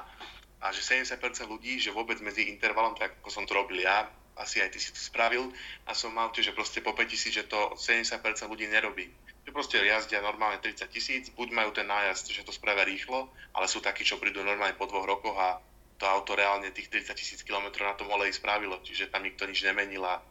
z tohto pohľadu neviem, no, či to je také. Možno, že áno, možno nie, ale ja si myslím, že u nás je to skôr horšie. Bolo to tak, že sú stále teda takí ľudia, čo sa o auta starajú, ale je ich menej a menej. Asi hektická doba, možno menej, možno menej peňazí a teraz po korone si myslím, že auta nebudú vôbec priorita, keď sa to nejako utrasie, takže asi to bude ešte horšie, no. Ja servisovania. Si ja by som len dodal k tomu, že, že ja som tiež e, v tomto vinný, že ja sa o to auto až tak nestarám, ako by sa patrilo. Takže, ale ono to bolo také, že vlastne s bratom sme, e, teda po otcovi mali tú Astru a tým, že vlastne nemalo pána, že sme si to tak nejako striedali, tak to bolo horšie. Teraz, teraz viac menej ho mám ja, takže je to, je to ako keby lepšie, že starám sa o neho viacej, ale, ale priznávam, že teda tá starostlivosť nebola bohviaká. Ale to, to, čo hovoril Mateus, tak ja, ja si tiež myslím, že keď som videl tie auta v Taliansku, vo Francúzsku, celé doškakané, pohybané plechy, že oni, a ešte tým ako jazdia, tak uh, myslím si, že oni, oni sa viacej o tie auta nestarajú. No, to bol akorát taký príklad Francúzi, Italiani, ale áno, viem, čo myslíte v tomto, no. Tam to je zlé. v južanských krajinách. Akože to možno takú odbočku, že ak my vnímame tie autá, že tu ti niekto trestne auto na parkovisku, tak pomaly by si ho zastrelil a hneď hľadáš nejak, ako je to možné prelakovať a podobne a mm, inde, inde to možno berú viac ako takú akože vec to, to auto. Ja si pamätám, že ja som bol vždy vyšokovaný z toho, že že aké auta si Slováci kupujú, že tu akože v Bratislave vidíš kopu BMWčiek a nové SUVčka a Porsche Cayenne, minule som videl akože tri za sebou a fakt, že ideš napríklad do Londýna a tam je ďaleko menej a ďaleko lacnejšie auta a ďaleko možno si tam nechávajú nejaké staré Fordy Mondea a tak. A že tu taká možno máme takú balkánsku mentalitu, že snaží sa niečo možno nejaký statusový symbol to auto a inde je to skôr taký akože prostriedok. Nehovoriac už možno o nejakom New Yorku a podobne, že a Londýne, že kde ideš radšej autobusom alebo metrom už len čiste z praktických dôvodov, lebo nebudeš stať v zápche 4 hodiny, hej. Uh-huh. Áno, toto presne vidím, že u nás je to stále to auto ako keby nejaký taký symbol statusu, ale tak snáď to aj teraz, jak Marian spomínal, že po korone tiež si myslím, že tá mm, automobilita ako keby, neviem, či klesne, ale že sa zmení určite. A, a, už, a už tá mladšia generácia podľa mňa to vníma úplne inak aj s tým, že, že sa viacej rieši klimatická kríza. Hovorí sa o tom, že automobily možno, že budú ako keby výsadou tých e, bohatších, tak e, možno, že už to nebude také, že, že budem sa chcieť ukázať, už, už to samotné, že budeš mať auto, už bude niečo znamenať, takže uvidíme, ako sa to vyvinie. No ja napríklad bežne po Bratislave už akože auto nejak extrémne som nepoužíval, že potom možno radšej som išiel nejakým elektroskútrom alebo kolobežkou a alebo akože do práce normálne MHD, lebo však nebudem riešiť nejaké to parkovanie a bral som si ho fakt len keď som išiel mimo Bratislavy alebo na nákup. Ale teraz sa priznám, že ak je korona, tak e, moc v MHD sa nechcem producírovať, takže používam to auto trochu viac. Ale inak si s ním vystačím úplne akože mimo na nejaký výlet a tak, len akože neviem si to predstaviť, že chceš ísť na výlet niekam cez víkend a že to auto, že by som ho nemal vôbec, ako ho možno nemajú New alebo tak, tak to si neviem predstaviť, že veľa je tých situácií, kedy chceš niekam ísť, niekam možno aj domov na dedinu a tak, tak to podľa mňa nie je reálne bez, bez auta stále na Slovensku. Ale u nás, u nás je to spôsobené aj tým, hromadnou dopravou, či prímeskou meskou, že v podstate jediná hromadná doprava, teda nechcem byť ako nejaký blavák už znieť, aj keď tu mám trvalý pobyt, ale proste v Bratislave funguje ako tak, že proste ideš a ten autobus príde v tom čase, ale viem, že v Trnave, a vy to poznáte určite tiež, tam autobus jednak si ste nevedeli, že či ide, on chodil vždy, v, e, po 9. chodil inak, po 10. chodil inak, čiže on nemal intervaly, ale on mal 9.35, 10, 12, 11, 40, 12, 50 a proste, co si jednak človek nevedel zapamätať, nie každý má aplikáciu, že si to pozrie, nejakú MHD mm, alebo cps ale proste v tomto to je nás, že, že fakt chceš ísť niekde, ja neviem, do Trenčína, tak teraz rozmýšľaš, pôjdem vlakom, ale vlakom a to tam chodia a, a potom rozmýšľaš, vieš, ide víkend a bude plné, naštartuješ auto a ideš, vieš, a to proste v tomto to ľudia stále majú ako taký pocit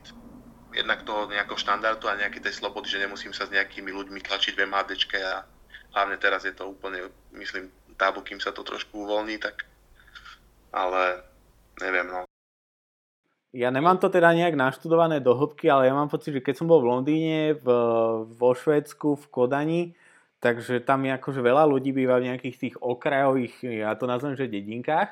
ale kvázi akože do každej mám pocit, že išlo, keď nie metro, tak nejaký akože vlak. A na Slovensku, ja neviem, akože bývaš v Rovinke, bývaš v Senci, bývaš v Ivanke pri Dunaji,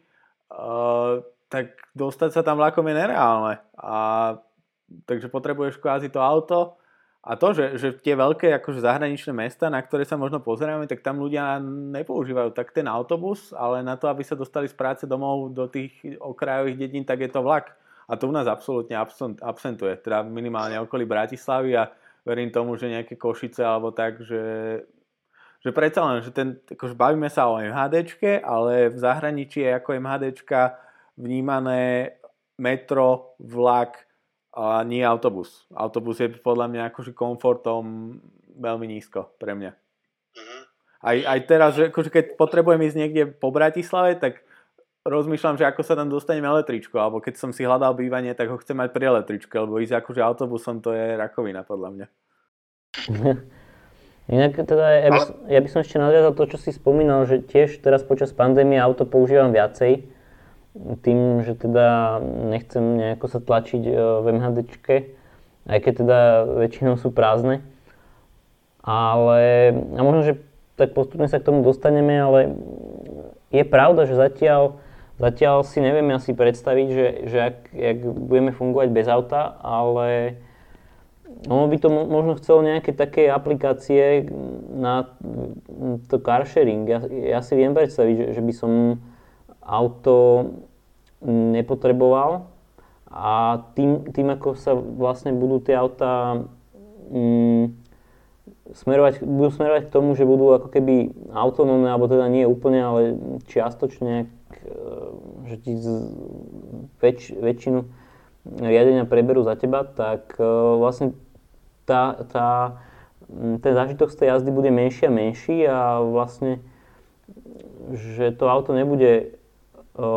na, na, tú, na nejaký požitok, bude to fakt len, len nejaký dopravný prostriedok a potom keď budeš chcieť e, nejakú zážitok z jazdy, tak budú možno že nejaké také auta, ktoré budú určené len na to. Možno, že tie staré dízlové, ktoré budú zakázané, tak... Car sharing, uh, áno. Uh, bohužiaľ vypadával No podľa mňa ako to, čo si vravil, že ten car sharing, tak tento bude akože 10 ročia predtým, než budeme mať nejaké autonómne, uh, autonómne vozidlá. A kľudne si viem predstaviť, že nemal by som auto, po Bratislave by som chodil napríklad MHDčkou a teraz keby som potreboval ísť, ja neviem, chcel by som ísť na výlet alebo chcel by som ísť do Trnavy k rodičom, tak by som si z konca ulice zobral nejaký share and go alebo nejaké proste odparkované klia, ktoré by tam boli a tým by som sa odviezol, to by som používal a potom by som sa vrátil. Takže v takomto akože modeli by som nepotreboval to auto. Len podľa mňa je to, akože čo sa pozerám, tak stále je to príliš drahé, že využívať to, ja neviem, niekoľkokrát do týždňa, tak akože vlastné auto je lacnejšie, lebo koľko platíš aj za tie zdieľané skútre, alebo teda ako sú tie firmy Share Go a uh, nespomeniem si teraz na tie ďalšie, ktoré operujú v Bratislave, myslím, že Volkswagen mal chvíľu tie elektrické apy, tak je to akože veľmi, veľmi drahé je to v porovnaní s tým vlastným autom, že preto to tu nie je. Ja,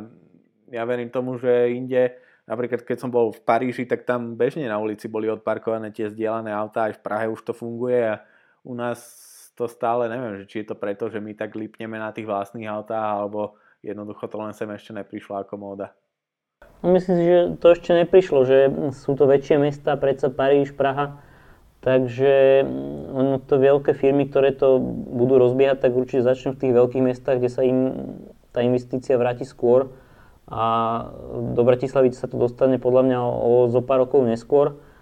A, ale po, podľa mňa to bude tak, že, že s postupom rokov tá cena bude klesať a bude to využívať či, čím ďalej tým viacej ľudí. No, len teda potrvá to zo pár rokov. No ale paradoxne, no, ale aj Paríž, aj Praha sú mesta, ktoré majú veľmi dobre vyriešenú tú MHDčku a keby si chceli ísť niekam nie vlastným, ale vzdialaným autom, tak proste stojíš hodiny v dávkach. V Bratislave je podľa mňa na ten ride sharing alebo na ten car sharing ideálne, lebo tu veľa ľudí má presne ten model, že chodím z Bratislavy, z Petržalky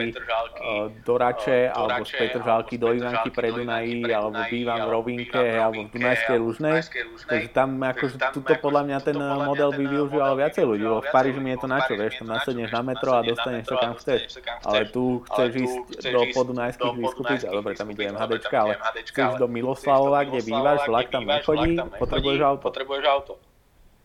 Že no, Bratislava je podľa mňa akože technicky lepšia na to, aby to tu fungovalo. Áno, to je to, že pre tú firmu to musí byť rentabilné. Tým, že Bratislava má tretinu obyvateľov proti Prahe alebo polovicu a oproti Parížu ani nehovorím, iba zlomok obyvateľov, tak nevráti sa im to tak rýchlo, tá investícia, takže aj keď teda je, pre Bratislavu by to bolo dobré, tak z hľadiska toho počtu užívateľov je to pre tie veľké firmy menej zaujímavé ako, ako veľké mesta. A ja sa vrátim, aby som... A možno... No. Hovor, Marian. No možno, že vlastne, čo sme začali teraz ten carsharing a tak, tak naráža to možno aj na tie veci, ktoré E, ktoré nejako teraz sme chceli, na začiatku sme spomínali, že, že prejdeme potom tým elektroautám, ale možno, že základný problém, ktorý ja vidím, a videl som to aj na párkrát, teda asi trikrát som mal požičané auto v zahraničí, prvýkrát to bolo v Írsku, sa jazdí vľavo, to bol veľký zážitok, ale chcel som tým povedať, že stále v tých autopožičovniach, čo by sme mohli povedať, že je súčasný ekvivalent rovnako predražený a rovnako, rovnako komplikovaný, keď sa s tým niečo, niečo s tým autom stane. Že je ten problém, ktorý vlastne možno elektroauta alebo tá hociaký pohon v budúcnosti okrem benzínu alebo nafty to vie vyriešiť s tým, že ty musíš dodržať istú vec, že vrátiš to auto teda máš ho s plnou vrátiš ho s plnou a podobne. Kdežto elektrické autá a možno, že to je aj cesta, um, nie som úplne zastanca a to potom sa ešte bližšie dostaneme, ale v istých veciach to elektrické auto má zmysel, že keď si ho požičia z jedného miesta, ale jednak asi by požičovne, zanik, požičovne zanikli alebo služby, že si ho požičia z nejakého wallboxu, tam ho odpojíš, zadaš nejaký kód, auto sa ti otvorí, spravíš čo máš, odvezie sa niekam na nejaký výlet, vrátiš sa naspäť, tak to auto vrátiš naspäť, zapojíš ho do wallboxu, odchádzaš preč. Kdežto tu musí rozmýšľať, že či natankujem skore, alebo natankujem kedy a či mi to vyjde, či mi povedia, že má plnú nádrž, alebo ešte musím dotankovať alebo doplatiť a to je možno cesta využitia toho, že, že, že prečo aj je problém, že stále ľudia, myslím, že na Slovensku aj oper stále lipnú na, na spalovacích motoroch a neviem, ako to, je, ako to je s tým vnímaním toho, ale z tohto dôvodu možno, že aj to je cesta, že proste malo by to byť jednoduchší ten proces toho požičiavania a možno za, začať s tými požičovňami aut a, a tam to zjednodušiť, ale otázka je, ako oni budú k tomu otvorení, že či to budú chcieť realizovať alebo nie, ale to som chcel len tak, že na okraj k tomu, že čo možno budeme hovoriť neskôr. To je pravda, že my na to nemáme infraštruktúru, lebo ja mám pocit, že ten ShareMe, uh, taká rúžová spoločnosť uh, s Renaultami Clio, ktorá tu funguje v Bratislave, kvázi akože sa profiluje ako ride sharing, ale v zásade ty auto nemôžeš nechať hoci kde, že ty, to nie je nejak Volt kolobežka, že ty si ho požičaš v Rači a ideš do Petržalky niečo vybaviť, ale to auto musíš vrátiť tam, kde si ho požičal, čiže akože celý ten ride sharing stráca zmysel v tomto a uh, to akože nový normálny ride sharing uh, idea, ktorá by fungovala je, že ty si auto požičaš v Rači, odvezí sa do práce v Petržalke a tam ho necháš, hej? a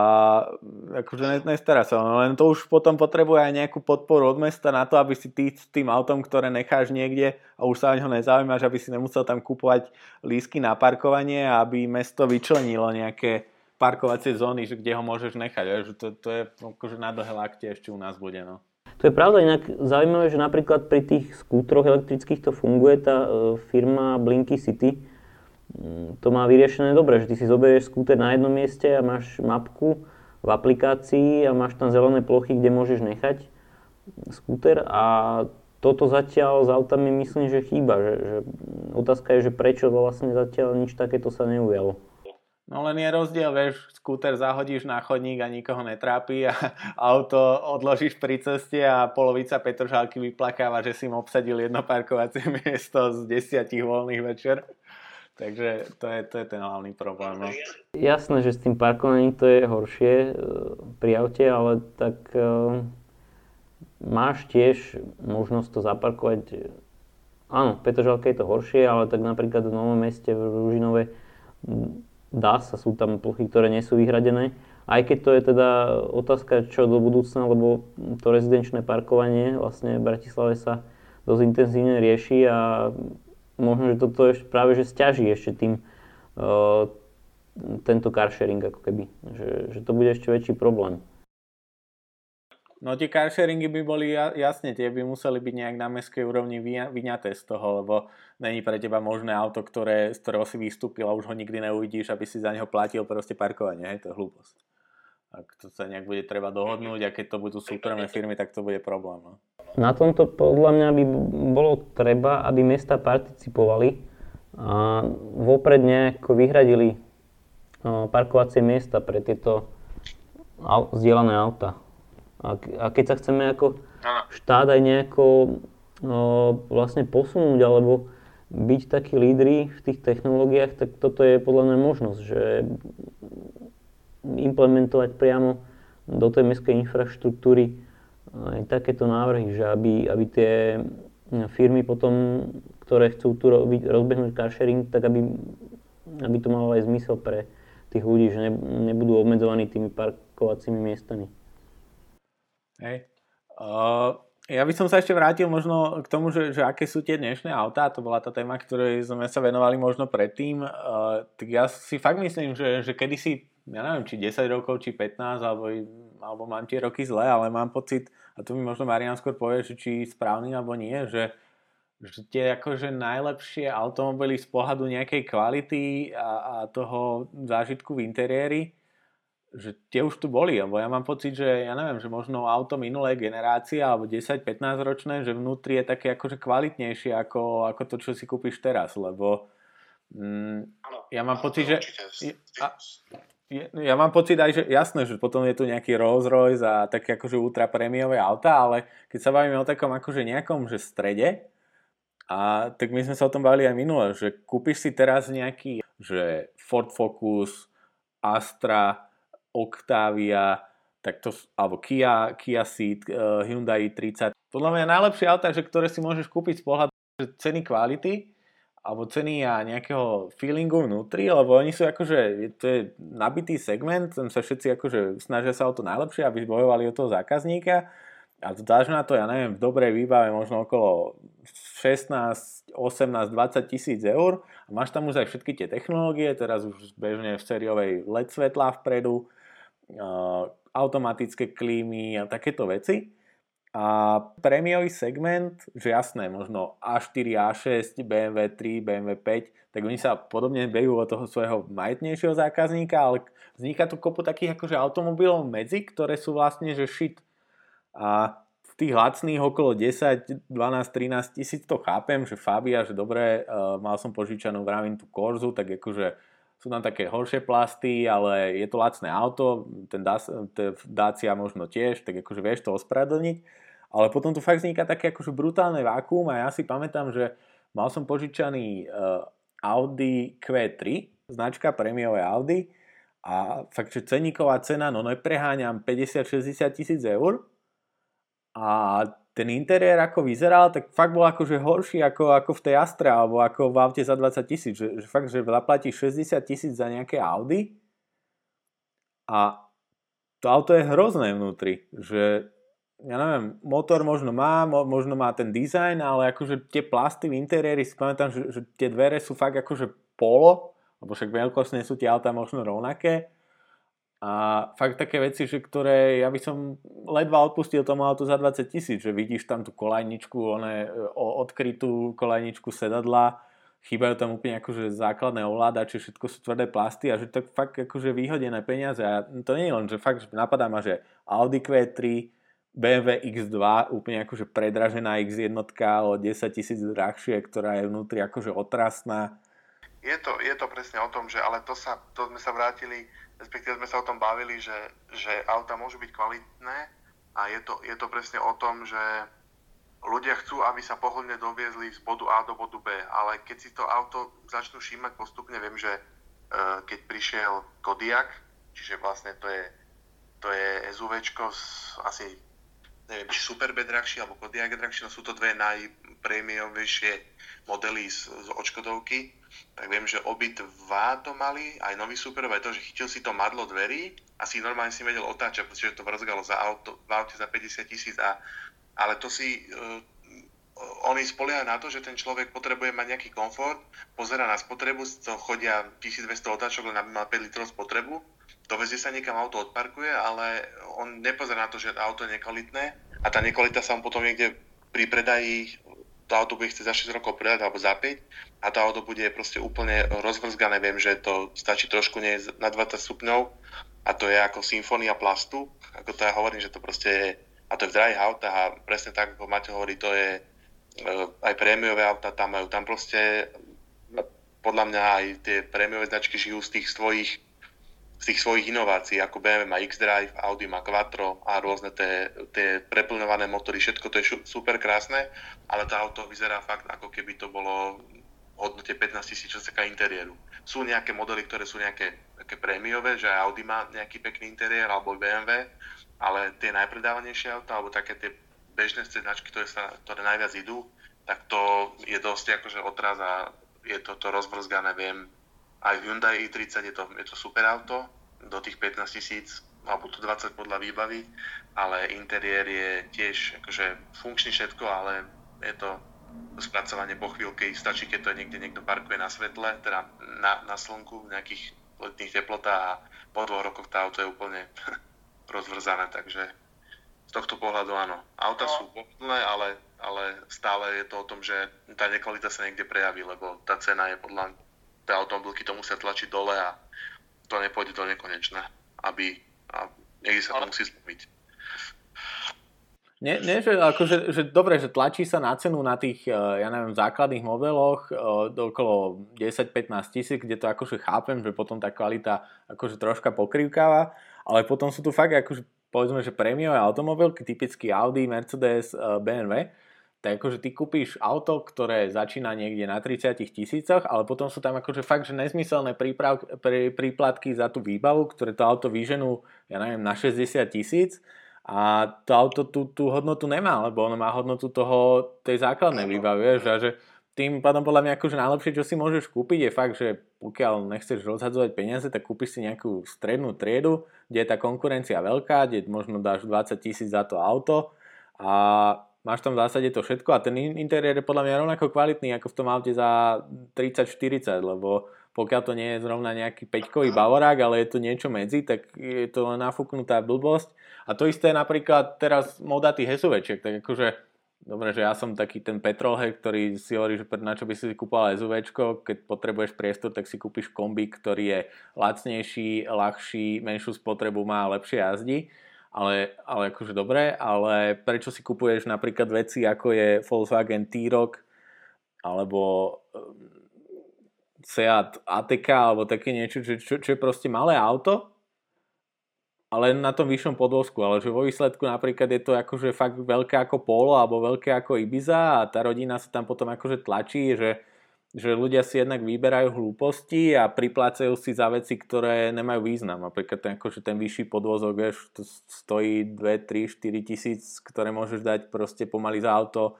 uh, za kombik väčšej kategórie alebo vyššej triedy. Že pripláca sa tu za také veci, ktoré tí ľudia nevyužijú reálne. No je to, je to ťažké niekedy, že zistiť, prečo sa ľudia rozhodli pre kúpu takého auta, ak sa rozhodli. Um... Tak vy ste tiež kúpili SUVčko. Čože? Že vy ste tiež kúpili SUVčko. Iba s predným pohonom bez štvorkolky. Tam si myslím, že to malo dôvod taký, čo, čo akože rozumiem, že tí starší ľudia, vlastne moji rodičia pôjdu behom, o, o, otec behom dvoch rokov do dôchodku, mama do 5 rokov, čiže oni to berú z hľadiska toho, že, že vyššie auto bude vyšší komfort, ne, nebudú musieť si sadať do nejakého nízkeho auta, takže vlastne pre starších ľudí to SUVčko e, z tohto hľadiska má význam, aj keď teda otázne je, že či do, do mesta to je vhodné auto, ale teda z hľadiska tohto akože to viem pochopiť. No tak zase do slovenského mesta má SUVčko význam, lebo to máš vlastne terén, rozbité cesty. To sa hľadiska, tak to môžeš aspoň predpokladať, že to možno vytrží ten podvozok trocha viacej. Neviem, ako Marian, ty máš Duster, ktorý sa, teda, nie Duster, ale máš Daciu, ktorá sa vraví, že je na také rumunské rozbité cesty, že to by ti tiež mohlo vydržať viacej uh, na Slovensku. Je to hlúposť, ten, ono je to skôr o tom, že uh, ten podvozok je je odladený tak, že, že ako keby je komfortný na tých nerovnostiach, ale on nevydrží, že nejako viac alebo niečo, ale hlavne je lacný na, na výmenu. To znamená, v Dastri ťa neviem, rozmlatíš to na slovenských cestách, tak ja neviem, do podvozku dáš v autorizovanom servise 150 eur, 200, kdežto pri BMW by si dal 1500 eur. Takže v tomto je to rozdiel, že ten Duster je, ako keby máš ten placebo efekt. Ale viesol som sa aj na, pardon, pridácii, ale viesol som sa aj na Dastri, na novej generácii, to bol nejaký ten najvyšší, najvyšší TCE 150, čo malo cez teda 150 koní, 100 kW a to auto bolo super, ale stále to bola Dacia. To proste to je, to je také placebo, ako keď si natankuješ 100 oktanový benzín, ktorý má pre to auto s priamým strekovaním význam, ale tým si myslíš, že si pretekáre v jeden, ale ten výkon nemáš vyšší, len to auto je o, o to auto lepšie postarané. A toto je presne to isté. Že ľudia si myslia, že keď budú s tým chodiť po jamách, že to nie je proste to je... Podľa mňa to je placebo. Ja zažil som to teda... Je to skôr o tom, že, tá, že to je ľahké na výmenu a na opravu a v tomto to má... Preto tí ľudia ten Duster napríklad kupujú, ale je to tiež nepraktické auto. To je pre človeka nad 185 cm je to, je to malé auto. Na vyššej platforme. No, to, je to, mám, k tomu ešte než prídeme na tú poslednú časť na tie elektromobily, tak k tomu len také dve veci, že presne tá Dacia, že keď si zoberiem napríklad Duster, tak on, tá posledná generácia zvonku, dizajnovo, vyzerá akože fakt dobre, že, že tam už sa niekto namakal a že už tu akože snaží sa to pôsobiť ako nejaké také akože seriózne pomaly, že imidžové auto a to sa páči celkom veľa ľuďom. Ale keď prídeš dovnútra, tak ten interiér je stále akože, to je že veľmi zlý, to je že akože jasné, zaplatení jasné, slovenskí automobiloví novinári. novinári. to bol pol vtip, to bol pol vážne. Vtip, pol vážne. Teraz. Teraz. No, tak uh, vravia, tak, že, vravia, že ak sa to posunulo, že, ale fakt, akože tam sú také riešenia, že napríklad tempomat nemáš na volante, ale máš ho niekde na ďalšej páčke pod volantom, okna neodváraš na dverách, ale v strede prístrojovky, hej, a že také akože vyslovene, že lacné riešenia a tvrdé plasty hrozné veci a že ja by som to chcel napríklad opačne, že kľudne by som mal auto, ktoré zvonku je hnusné, alebo lacné, alebo tak, ale v interiéri by podá trošku viacej akože dizajnových vecí a nie je to tak opačné, že sa to snaží hrať, aby si nebol úplný trapak pred susedom. A ty si spomínal tie motory, tak to je akože celkom fajn tých nových aut, že ja som dlho si vravel, že akože nové auto je nezmyselná investícia, lebo si akože stojí ťa to peniaze, ktoré vieš dať niekde inde, ale potom akože postupom potom, času, akože kedy už to moje auto malo taký akože 15 rokov, Astra aj viac, tak som začal vidieť zmysel v tom novom aute, lebo že otázna je to životnosť, lebo trojvalec a podobne, ale minimálne akože keď ideš niekam, tak komfort jazdy je úplne iný, že, že už ťa baví ťa ísť napríklad Bratislava, Košice, vieš si tam cez zóny Apple CarPlay, si tam vieš zdieľať proste hudbu a navigáciu a tak, že ten komfort je fakt, že sa posunul veľmi, čiže ja chápem každého, kto si kúpi nové auto a ty možno povieš viacej, že či sa to oplatí z pohľadu nejakej záruky a komfortu a tak. A ďalšia vec je tá bezpečnosť, že pokiaľ máš rodinu, tak podľa mňa akože nemá ani zmysel veľmi si kúpovať nejaké auto jednej generácie dozadu, možno aj vyššej triedy, ale fakt akože tá bezpečnosť sa posunula snad najviac zo všetkých tých parametrov. A potom čo je fajn na tých nových autách, aj na tých lacných nových autách, je, že sme prešli na tie turbomotory. A síce akože trojvalec turbom, životnosť otázna, musí sa vedieť k tomu správať, trocha to zohriať predtým, než tomu naložíš tak. Ale že už aj to lacné auto má, vlastne každé má nejaký taký akože solidný výkon, v ktorým vieš aj bezpečne prebehnúť a podobne. Že ja si pamätám, že my keď sme kúpili Astru ešte predtým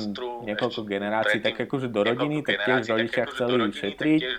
Auto bolo akože fajn, malo klímu a všetko, ale malo 55 kW a niekedy akože prebehnúť nejaký kamión, tak to bolo akože ohubu, vieš, že, že teraz v zásade máš ešte lacnejšie auto, lacnejšie ako bola tá Astra predtým, ale má nejaké turbo, čiže akože to celkom solidne vie potiahnuť a je to také bezpečnejšie, srandovnejšie a komfortnejšie tá jazda minimálne v tomto zmysle. Otázka ešte, ešte sranda je, že koľko ľudí vlastne nevie dve veci, keď sme sa bavili o tom šoférovaní, tak podľa mňa ľudia nevedia brzdiť a nevedia predbiehať. Lebo teraz už to neplatí, lebo už tam máš tie asistenty v aute a tak, ale bol som na škole bezpečnej jazdy a tam sme si skúšali vlastne také panické brzdenie a veľa vodičov má to, že nevie napríklad, že síce brzdí, ale nevie stlačiť ten pedál až na podlahu. A teraz keď máš auto z ABS, tak akože potrebuješ fakt, že dotlačiť ten pedál na 100% a to veľa ľudí to nerobí. A možno zvlášť ženy, že akože síce brzdia, ale brzdia fakt, že na 60% alebo tak a nespomalujú tak efektívne. No a tá druhá vec je, že ľudia podľa mňa nevedia prebiehať. Teraz už s tými turbomotormi to nie je taký problém, ale keď máš atmosféru, tak keď predbiehaš, tak dáš trojku, niekedy dvojku a vytočíš to až po červené pole a predbiehaš. A veľa ľudí je taký, že no, že nechce to hučať a tak a napríklad môj brat je schopný na peťke predbiehať kamión, ne? Teraz to sa negula sa nejde a čuduje sa. To mám takú odbočku. Ja ešte teda jednu poznámku, keď sme pri takej, v takej veselej nálade, tak a k tomu dizajnu, že kedy si koloval také memečko, um, neviem, či asi viete, že ak vyzerá Fiat Multipla, že ke, keď si, že uh, to bolo také memečko uh, smerované chalanom, že ne, nezúfaj, že keď, keď si niekto kúpil Fiat Multipla, tak aj ty si dokážeš nájsť frajerku. Že... áno, áno, to, to si myslím, pamätám niečo také, bola to proste to, no. Ale inak Multipla, uh, Multipla je nejakom, nejakom múzeu ako cena dizajnu alebo také niečo podobné, že, že to vyhralo nejaký fakt akože umelecké dielo, niekde to je vystavené v Taliansku, alebo, alebo tak nejak, neviem presne. To bolo také kontroverzné auto, že on, oni vyhrali aj cenu dizajnu a na, zároveň vyhrali ocene najškarečšie auto, takže je to také kontroverzné.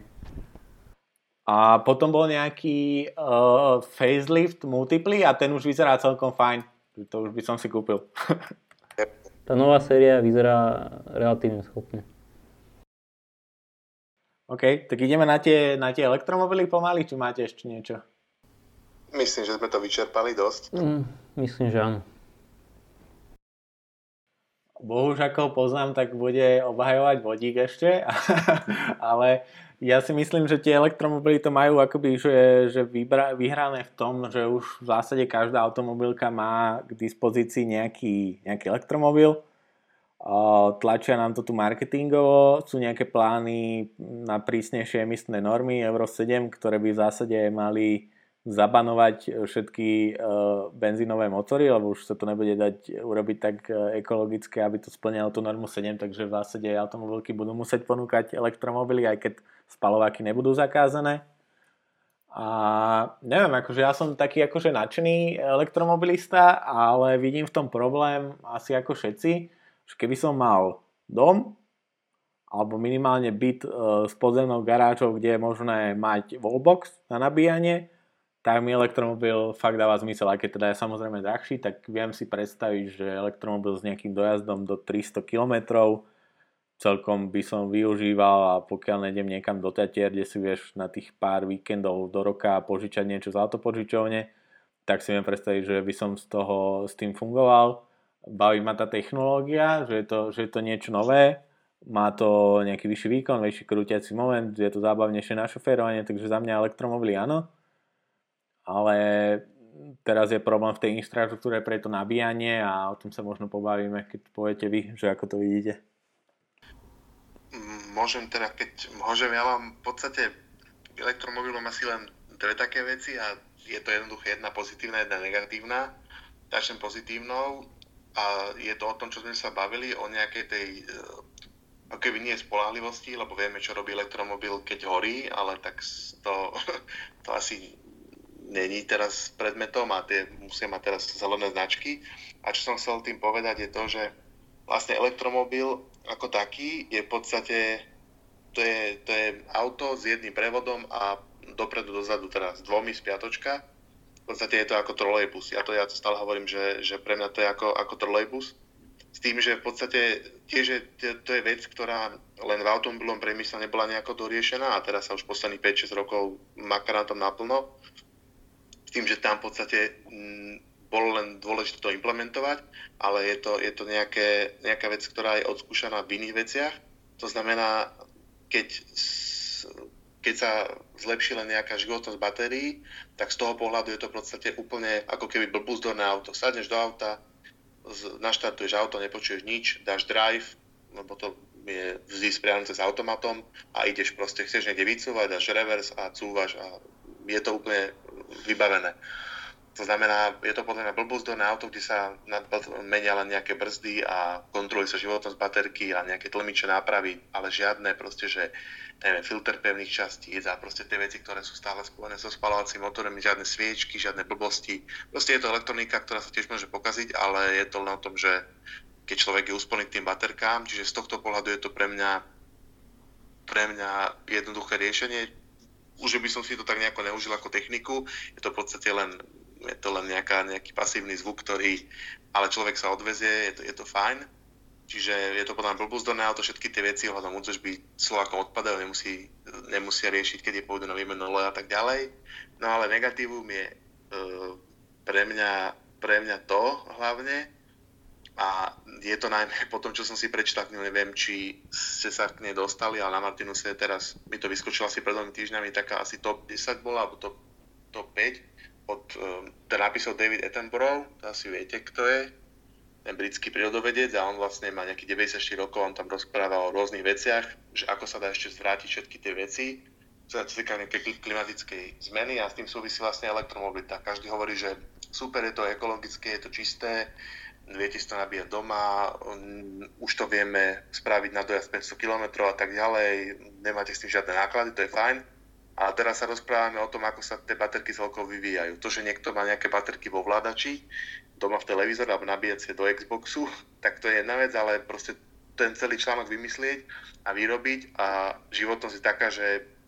neviem, či, či to je 5 rokov alebo 7 rokov. Jednoducho tá ekologickosť je podľa mňa, uh,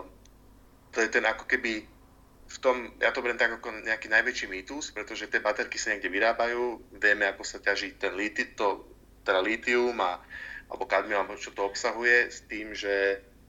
uh, je to problém to, že uh, sa to niekde ťaží v Afrike, tí ľudia sú tam proste zotročení. Keby sme to brali tak, nie som nejaká uh, Greta zo Švedska, ale proste mi to príde trošku ako nonsens, že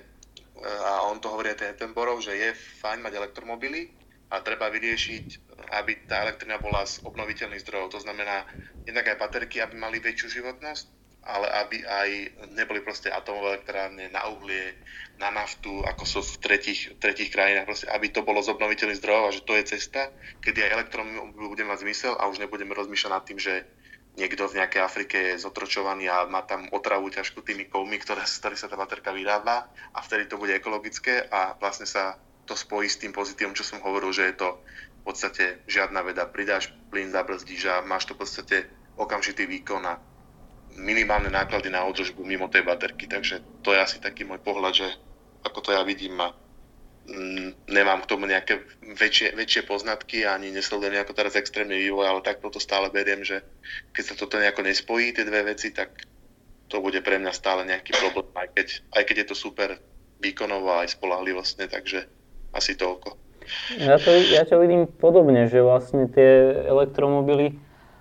sú jednak blbúzdorné, ako si Marian spomínal, a, a takisto aj to, že nie je to úplne tak ekologické, ako sa to tvári. A podľa mňa je dobré, že minimálne ten smog z miest môže zmiznúť,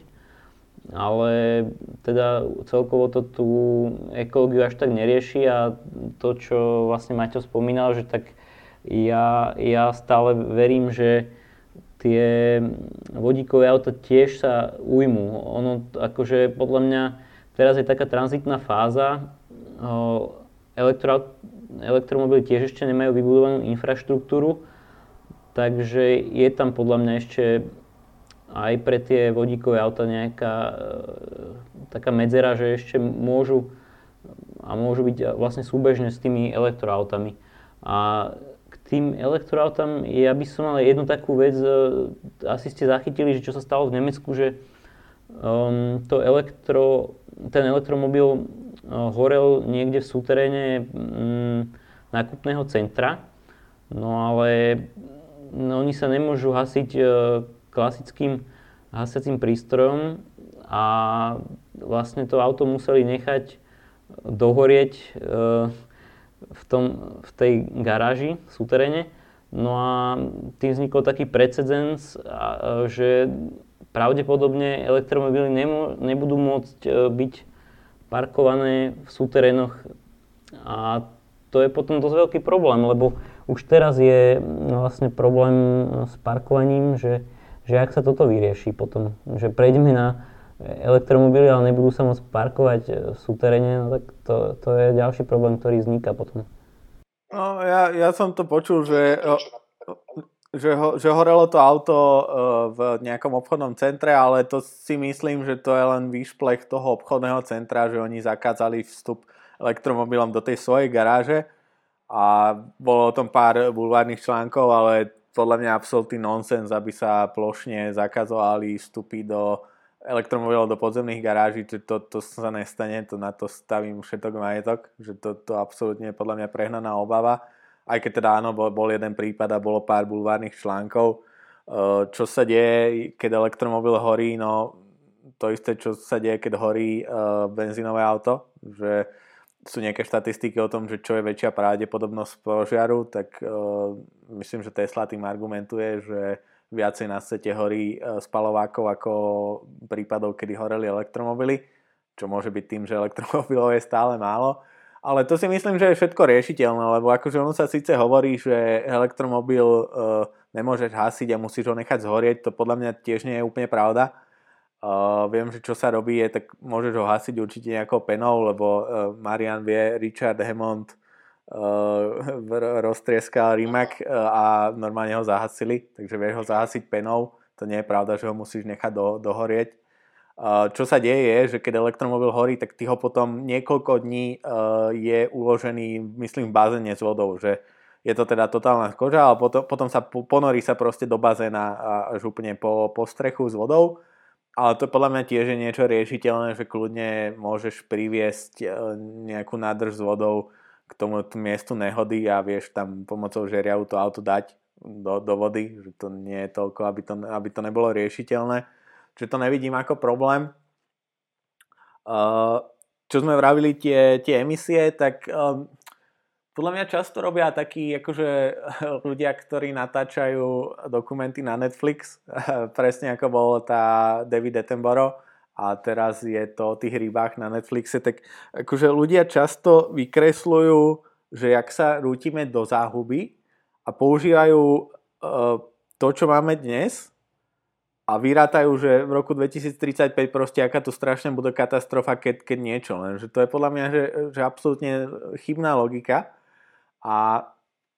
poviem, že prečo. Lebo áno, jasné, že elektromobily uh, majú nespornú ekologickú výhodu v tom, že ty nemáš tie lokálne emisie. To znamená, že oveľa ľahšie je ti odstrániť uh, jednu smradiacú uholnú elektráreň a nahradiť to veternou alebo jadrom alebo niečím čistým, ako mať uh, pol miliardy uh, automobilov všade po svete, ktoré ti kúria, hej. Čiže môžu tu byť všetky elektromobily, ktoré majú nulové lokálne emisie, môžeme hovoriť, že bla bla bla, ale to majú emisie tam v tých uholných elektrániach, lenže je veľmi ľahké tú jednu uholnú elektrárnu nahradiť niečím čistým a tým problém je vyriešený. Čo je pravda o tých batériách a opäť teda vravíme, že ako sú tu batérie neekologické a jak keď sa tu rozmaznú elektromobily, tak vlastne vznikne tu nový e- ekologický odpad. Ale to je presne tá chybná logika, lebo my sa pozeráme na to, že súčasné schopnosti re- recyklovať batérie a chceme znásobiť počet e- elektromobilov. Že to je chybná logika, lebo už teraz vznikajú jednak nové typy, e- typy batérií, napríklad Quantum Space robí solid state batérie, Čiže nepochybujem to, že budú tu batérie, ktoré budú ekologickejšie ako sú tie dnešné. To pôjde ruka ruke s tým vyšším počtom elektromobilov. A už teraz tu máme startupy ako je Lycycle a podobne, ktoré dokážu tie uh, súčasné litiové batérie recyklovať. Čiže nemôžeme sa na to pozerať tak, že tu budeme mať milióny elektromobilov a skončí nám tu milió, miliarda litiového odpadu. To je chyba, lebo keď bude viac elektromobilov, tak my nájdeme svet a veda nájdú schopnosti, ako to, ako to recyklovať, hej. Že keď sme vy, proste vy, vyriešili, vyrobili plasty, tak nestalo sa tu, že jasne zahltili nás plasty, ale našli sme technológie, ako vyrábať ekologické plasty alebo ako plasty recyklovať. Tam je ten problém, že to strašne dlho trvá, kým, kým aj teraz sú rôzne tie, čo to nejaký ten Austrálčan či Novozelandia chcel také, že vyčistiť oceány od tých ale to sú, toto sa nalejú peniaze a zistia potom, že on to vlastne zle vymyslel a e, proste koľko, koľko mm, aj ten Attenborough, on áno, je trošku idealista a je to človek, ktorý prežil, ako predpovedá, on tam porovnáva rôzne tie obdobia, že koľko ubudlo divočiny a tak ďalej. Z pohľadu prírodovedca nie je environmentalista, nie je nejaký výrobca batérie alebo niečo, ale on skôr čo hovorí, že, že všetko je problém v ľuďoch. To znamená, že ľudia nedokážu, oni si síce povedia, že o 10 rokov budeme viacej recyklovať, ale idú a vyhodia plechovku do plastu, alebo vyhodia proste, že oni vôbec neuvažujú nad tým, nad tými jednotlivými krokmi a je to podobne, ako keď niekto si kúpi, ja neviem, 20 bateriek nejakých alkalických a nekúpi si napríklad nabíjacie a mení to za každým a proste sú, sú to len veci, ktoré ne, ne, viem, že technológie pôjdu dopredu, že auta budú mať možno 800 km dojazd, to je všetko fajn, ale tým, že sa to komerčne bude na inej úrovni, že si predstavíme, že bude 80% elektromobilov a stále sa budú chvíliť elektromobily, tak tie baterky v tom aute vydržia 7 rokov, ale vždy sa budú nové nové vyrábať, čiže skôr je to o tom, že to sa už teraz musí zistiť, ako sa to treba recyklovať, nie keď tých aut bude veľa. A to je problém aj s plastami a so všetkým. Vidím to, koľko ľudí proste aj v robote v robote hoci ako čo hádže, čiže neverím, toto by muselo teraz už byť nastavené, aby o 10 alebo o 5 rokov, keď tie auta budú prekračovať produkciu spalovacích motorov, aby to už bolo vyriešené, ale to tak, viem, že to tak nie je, lebo ľudia rozmýšľajú úplne ich to, ich povedia však, ale to je problém na globálnej úrovni a to je presne to, čo sa stane s tými elektromobilmi, to, že predpovedať, čo bude o 30 rokov, to nevie nikto a to s tým tiež nesúhlasím, že sú tie predpovede že sa všetko roztopí, to sa asi stane, ale nevie to nikto presne kedy. Ale ľudia by mali začať od seba a to je ten problém, ktorý ja vidím, že to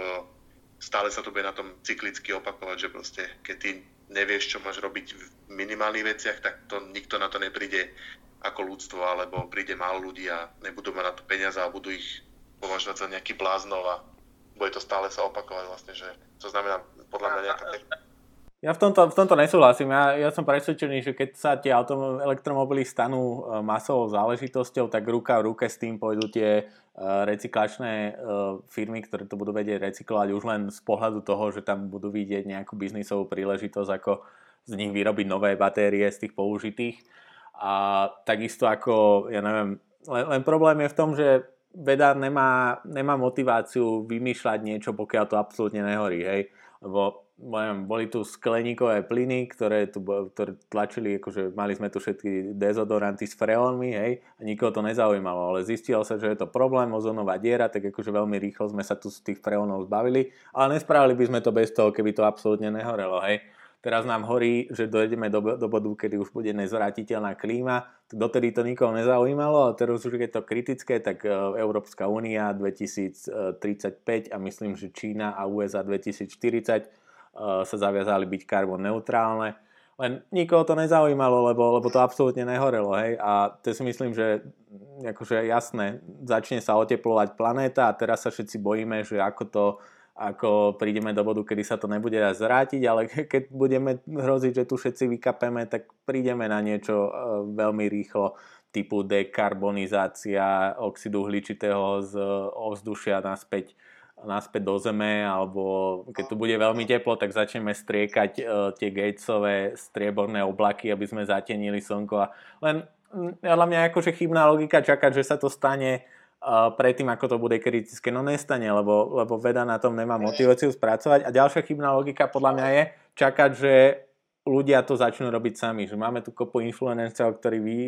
vyzývajú na to, že poďme recyklovať plasty a každý teraz zhasníme doma a každý si prestaneme kúpovať Coca-Colu v plaste, ale piť vodu z vodovodu. No spraví to pol percenta ľudí, ale to nemá žiadny efekt, to je proste prdnutie e, v oceáne. Cesta, ako to spraviť, je, že štáty ti tu dajú reguláciu. A takisto, ako tu začnú proste byť tie elektromobily, tak ruka ruke s ním bude musieť byť regulácia, ktorá jasne určí firmám, ako tie použité batérie budú recyklovať. To je jediná cesta. Není, není cesta tu čakať, že, že ľudia si zmyslia svoje... Ty hovoríš, ty hovoríš no to čo, to, čo ty hovoríš, to je, to, ok, rozumiem tvojej logike, len ide o to, že uh, vidíš to na príklade, uh, príklade korony, že proste vec, ktorá si ľudia mysleli, že bude po 4 mesiacoch preč, tak je len kvôli tomu stále tu, že proste niektorí ľudia, eh, keď bolo, nebolo potrebné dodržiavať opatrenia, hovorím o vláde, tak spravili to, že to, úplne sme tu boli ako v Alcatraze. A potom, keď bolo potrebné to aspoň na mesiac zastaviť, alebo na koľko, tak môžete zlyžovať, môžete ísť zóne babke na hroby, môžete ísť tam a proste presne nelogické. A stačilo, aby jednotlivý človek si uvažoval, nie oni všetko, buď všetci počúvali to, čo povie vláda, alebo potom všetci hejtovali a už robili úplne anarchiu. A to je presne o tom, že a hovorí sa teraz najhorší, najnovších, Lancete som to čítal, alebo VH to hovoril, no VH moc nepovažujem za relevantnú, ale Lancet hovoril to, že, e, že už je mýtus, to, čo niekto hovoril, že proste, že keď bude 60 alebo 70% ľudí zaočkovaných, že koronavírus zmizne a že proste, aby tu niekto mal lockdown 2 roky, že je úplný blúd, že je to len o tom, že tí jednotlivci musia si uvedomiť, že aha, musím sa inak trochu začať správať a že nepomôže mi očkovanie, pretože u niekoho očkovanie bude 3 mesiace, u niekoho 10 mesiacov akcií, čiže stále to tu bude a bude to na väčšej, na väčšej úrovni ako na to znamená, keď ten človek nezačne od seba a nezačne uvažovať nad tým a nebude len všetko striktne držať úplne, alebo zase všetko hejtovať, tak musí mať nejakú tú ono. A to je presne aj v tomto, v týchto veciach, že ako pristúpať elektromobilom a ako to chápať z toho globálneho pohľadu, lebo dobré regulácie to spraví. Aj, aj ľudia ti aj na Slovensku sa kontrolujú a povieš, idem do prírody a si vybavený a policia nevieš, kam vôbec ideš rodine, alebo za frajerko, alebo e, nakupovať niečo. Povieš nejakú vec, ktorá je dovolená a presne o tomto povieš, no však ja to, ja to dodržujem a vieš, a presne tam štát, štát je v niektorých veciach, to vidíme aj na Slovensku, čo sme si mysleli, že ľudia sú tu, sa boja všetkého, že keď niekto niečo si uprdne vo vláde, tak tu ľudia sa zlaknú, tak to nefunguje, no. Takže myslím si, že ani chápem tvoj názor, ale myslím si, že, že to bude, to je veľký problém a čakať len na, nejaký, na nejakú katastrofu, nie nejaký, nejaký hollywoodsky film, to je prehnané, sa tu rozpadne zem, ale čakať na nejako takto, že, že štát niečo zablokuje a ty to budeš dodržiavať, to pochybujem. Hlavne po korone si myslím, že tu bude ešte menej, menšia dôvera všetko, čiže Korona je presne príklad, ktorý podľa mňa dokazuje tú moju teóriu, že koľko tu trvalo vyrobiť nejaké vakcíny proti, ja neviem, ebole alebo nejakým uh, SARSu, ktorý bol lokálny problém. 5-10 rokov sme tu vyrábali vakcíny a keby bola, e, tak ako bola ebola, že bol by to nejaký lokálny problém niekde, ko- koronavírus v Afrike, tak nikoho by to netrápilo, nebolo by tu žiadne očkovanie, vôbec nič. Proste žili, žili by si tam v Afrike s problémami svojimi a my by sme na nich kašľali, ale zrazu je to globálny problém, zrazu sme schopní všetky vedecké hlavy sa spojiť a do 3 čtvrte roka, do roka sme schopní vyrobiť účinnú vakcínu. A takisto to podľa mňa bude s ekológiou, keď to bude globálny problém, veľmi rýchlo uh, sa začne pomerne ostrejšie pristupovať k tým riešeniam a takže verím, že, že veda to zvládne. A takisto tie regulácie, ty vravíš, začníme od seba, tak začali sme od seba možno v marci, kedy sme si tu nosili rúška a vieme, ako to dopadlo v druhej vlne, ktorá bola niekoľkonásobne väčšia a fakt vravím, že tak ako začať v ekológii od seba, tak to nie je veľmi efektívne. Čo je efektívne je zdaniť tie neekologické veci a uh, spraviť tie poriadne nariadenia. Čiže každú nezrecyklovanú batériu jednoducho zdaníš eh, nejakým percentom a veľmi rýchlo eh, automobilky sa postarajú o to, aby bola príkladne zrecyklovaná tak, ako má byť. No to už sme celkom to... dosť odbočili od témy, ale poviem, že ja, ja vlastne súhlasím čiastočne s obidvomi tými pohľadmi, lebo podľa mňa treba začať od seba. Problém je v tom, že nie každý je taký uvedomelý, či už v tej ekológii alebo v čokoľvek inom. Ja napríklad e, separujem, neviem si predstaviť, že by som vyhodil odpadky niekde v lese, ale neviem, možno, že 70% ľudí to tak robí a, a nepríde im to vôbec trápne. A, ale potom, potom súhlasím s tým, čo Máte hovoril, že treba asi nejaké uh, regulácie od štátov a s týmto vlastne ma zaujala taká myšlienka, čo som niekde čítal už možno, že minulý rok alebo pred dvomi rokmi, že vlastne, a aj som to tak naznačil, že, že automobil možno bude časom ako keby nejaký tovar, ktorý bude len pre, len pre majetnejších ľudí, že tam bude vysoká daň, vysoké vlastne náklady a že postupne to bude spieť k tomu, že ľudia budú viacej využívať e, tú vzdielanú dopravu a možno, že tam je tá cesta ako, ako na tú ekológiu, čo sa týka aut. Čo súhlasím, no. A čo, čo je zaujímavé, že postupne uh, ja som neveril tej Tesle, ale postupne do tých elektromobilov sa dostajú staré nové a nové značky, jednak tie čínske, jednak teraz už som počul, že Xiaomi sa chystá robiť nejaký svoj vlastný elektromobil. Takže to bude zaujímavé, že ako sa tie nové firmy e, postavia tým klasickým e, výrobcom. A my aj v predchádzajúcich podcastov sme o tom mali e,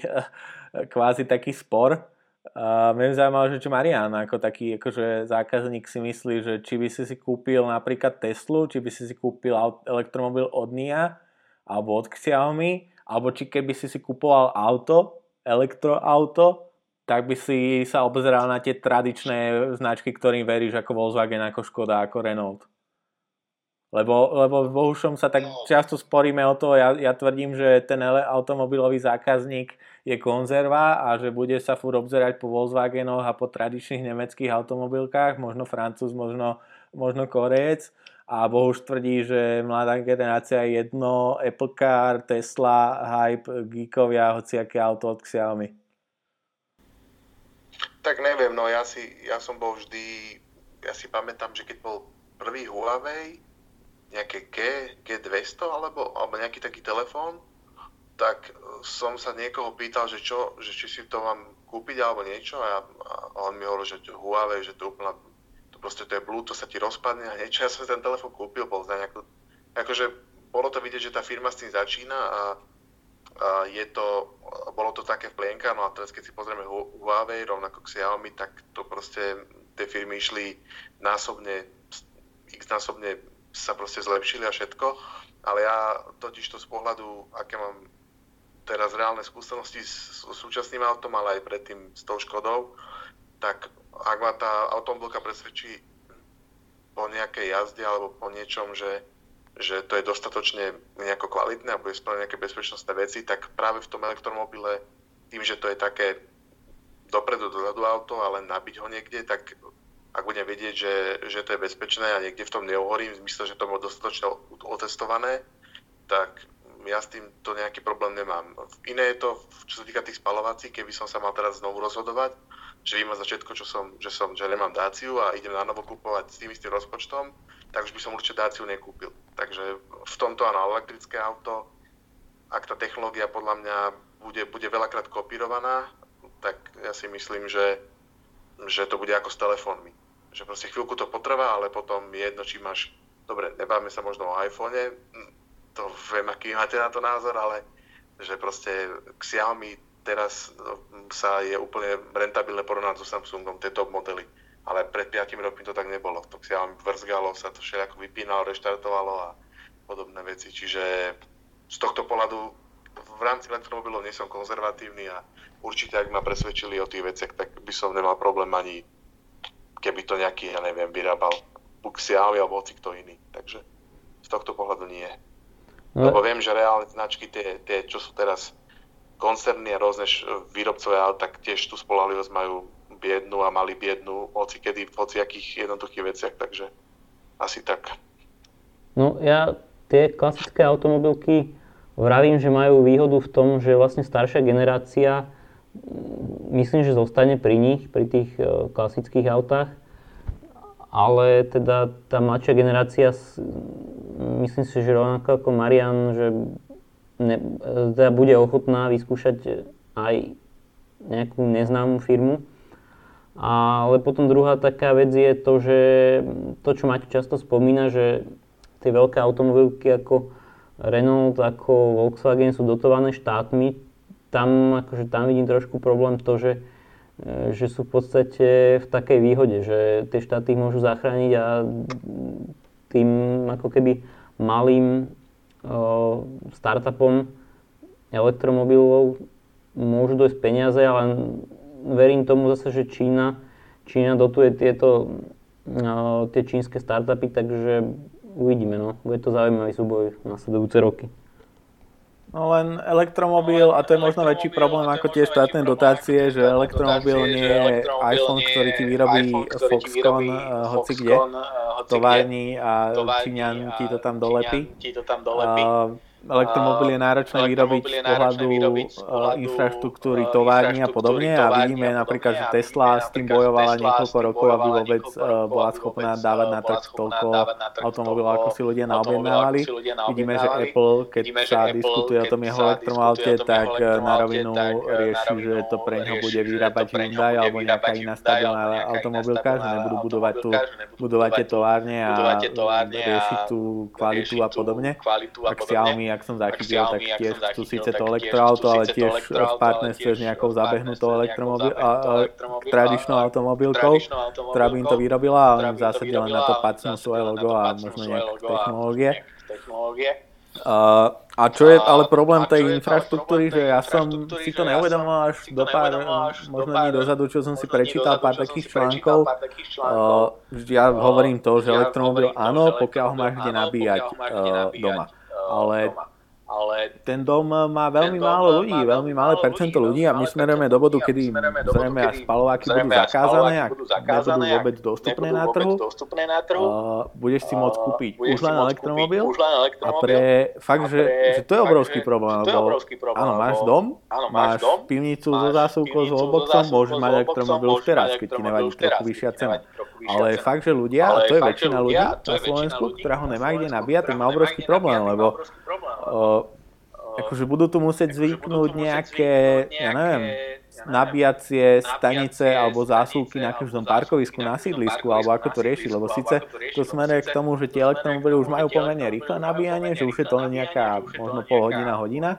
takže to zvládneš nakúpiť niekde v Alparku a dobiješ to, ale Alpark bude musieť vybudovať zásuvky po celom tom po celom tom parkovisku, alebo ako to bude, vieš, a, že to môže byť obrovský problém, lebo ja napríklad robím kopu jazd, ktoré ani nie sú k tým, k tým obchodným centrám a že kde vôbec tie elektromobily budeme nabíjať. A taký ďalší problém je, že to bol článok o ľudí, ktorí chceli ísť elektromobilom do Chorvátska, akože robili to ako kvázi test a samozrejme tá infraštruktúra na tom nie. je.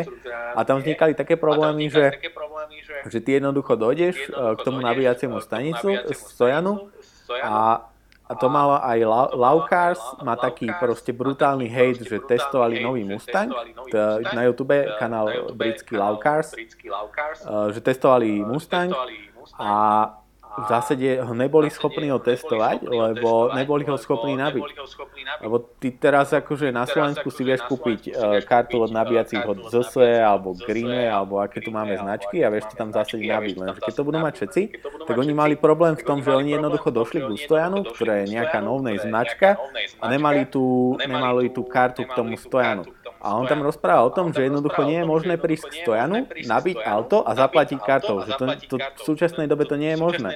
Lebo ty musíš mať väčšinou apku tej konkrétnej nabíjacej stanice, alebo si dokonca domov musíš poslať tú nabíjaciu kartu, alebo to musíš telefonicky a že proste obehol, tak ja neviem, snáď 5 rôznych značiek 5 stojanov a nebol schopný stále natankovať, lebo nemal proste kartu od tých stojanov opred a že to je obrovský problém. A potom bol iný článok, že išli do toho Chorvátska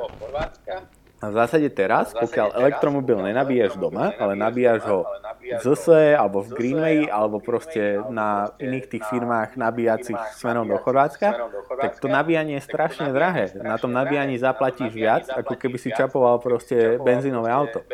Že to fakt, že za nabitie nejakých 80 kWh alebo 60 kWh do Porsche Taycan, ktoré oni testovali, tak zaplatili, ja neviem, 40 eur proste. A za to dojdeš 300 km. A to je fakt, že drahšie ako ako, ako benzínové auto. A to je otázka, že čo sa s tým stane, že jednak tu bude musieť prísť nejaká štátna regulácia, alebo možno trh na to príde zvlášť, že budeš môcť natankovať, zaplatiť za energiu ako za palivo, normálne pípneš kartov a vybavené, pokiaľ ti nevadí tú pol hodinu tam čakať, ale potom ako riešiť e, dostatok tých staníc a ako riešiť e, všetky tie ostatné problémy s tou infraštruktúrou, kde budeš nabíjať to auto, pokiaľ bývaš v Petržalke pred barákom, či ho budeš musieť pristaviť do Alparku alebo do obchodiaku, či bude vôbec dosť tých stojanov, keď nemáme ani dosť parkovacích miest na Slovensku. Že to je obrovský problém a veľmi rýchlo smerujeme do bodu, kedy už sa tu nebude predávať nič iné ako elektromobily. A to som fakt, že nemám odpoveď na to, ako, ako sa to vyrieši a to predsa len môže byť možno o, možno cesta, ako to dotiahnuť tie vodíkové automobily, lebo síce sú teraz fakt, že x generácií vodíkových automobilov pozadu, je to drahé, je to mm, automobilky s tým kvázi nešli, lebo sa zdá, že tá automobilita to vyhrala, ale predsa len to vodíkové auto funguje v zásade rovnako ako elektromobil, len je tam konvertor toho vodíka na elektrickú energiu a vieš ho natankovať za pol minúty alebo za dve minúty pri tej nabíjacej nabíjacej stanici. Čiže ja, teraz to tak vyzerá, že elektromobily to vyhrali, ako okrem Toyoty nikto nevyrába vodíkové auta, a možno pár tých, ktoré sa sústredia na kamióny a na autobusy, ale pokiaľ všetci naozaj začneme kupovať elektrické auta, tak sa tu môžeme ocitnúť v takej pasti. No presne toto, toto som čítal niekedy dávnejšie taký článok, že vlastne tie vodíkové autá môžu mať výhodu v tom, že vlastne infraštruktúra, ktorá je vybudovaná súčasnými, súčasnými čerpacími stanicami, že by sa veľmi ľahko dala prebudovať na čerpacie stanice, kde by si namiesto benzínu alebo nafty tankoval vodík. Takže v tomto môžu mať... Len to nerobíme a už každým, každým mesiacom je čoraz viac neskoro, podľa mňa. No, je, je, to, je to otázne, ale to je ťažko povedať, že ako sa to vyvinie, lebo presne ako spomína, spomína že v meste to bude obrovský problém a, a potom možno, že nad týmto sa takto štáty ani neza, nezamýšľali, že ako sa to vyrieši, lebo neviem si predstaviť, že v Bratislave koľko, možno, že 80% ľudí žije v bytoch, nie, nie v rodinných domoch No a v bytoch nemáš možnosť nabiť elektromobil, takže mm,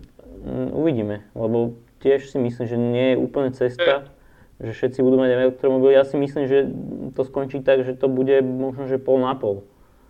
No lebo každá vlastne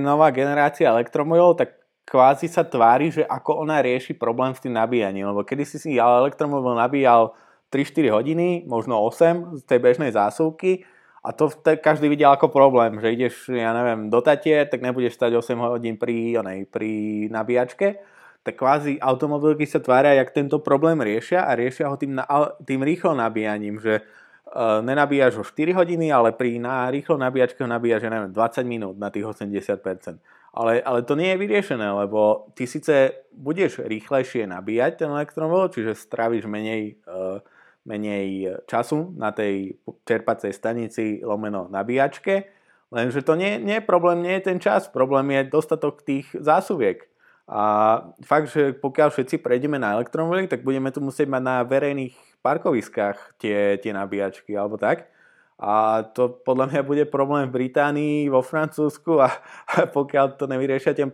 tie krajiny, tak Slovensko bude to problém krát 10, lebo vieme, ako sme na tom a to ani sa nejdem púšťať do tých diskusí, že či vôbec vieme zabezpečiť dostatok tých konektorov nabíjačiek a nejdem riešiť, či to vôbec zvládnu rozhodné siete e, tuto po Petržalke, ale tak.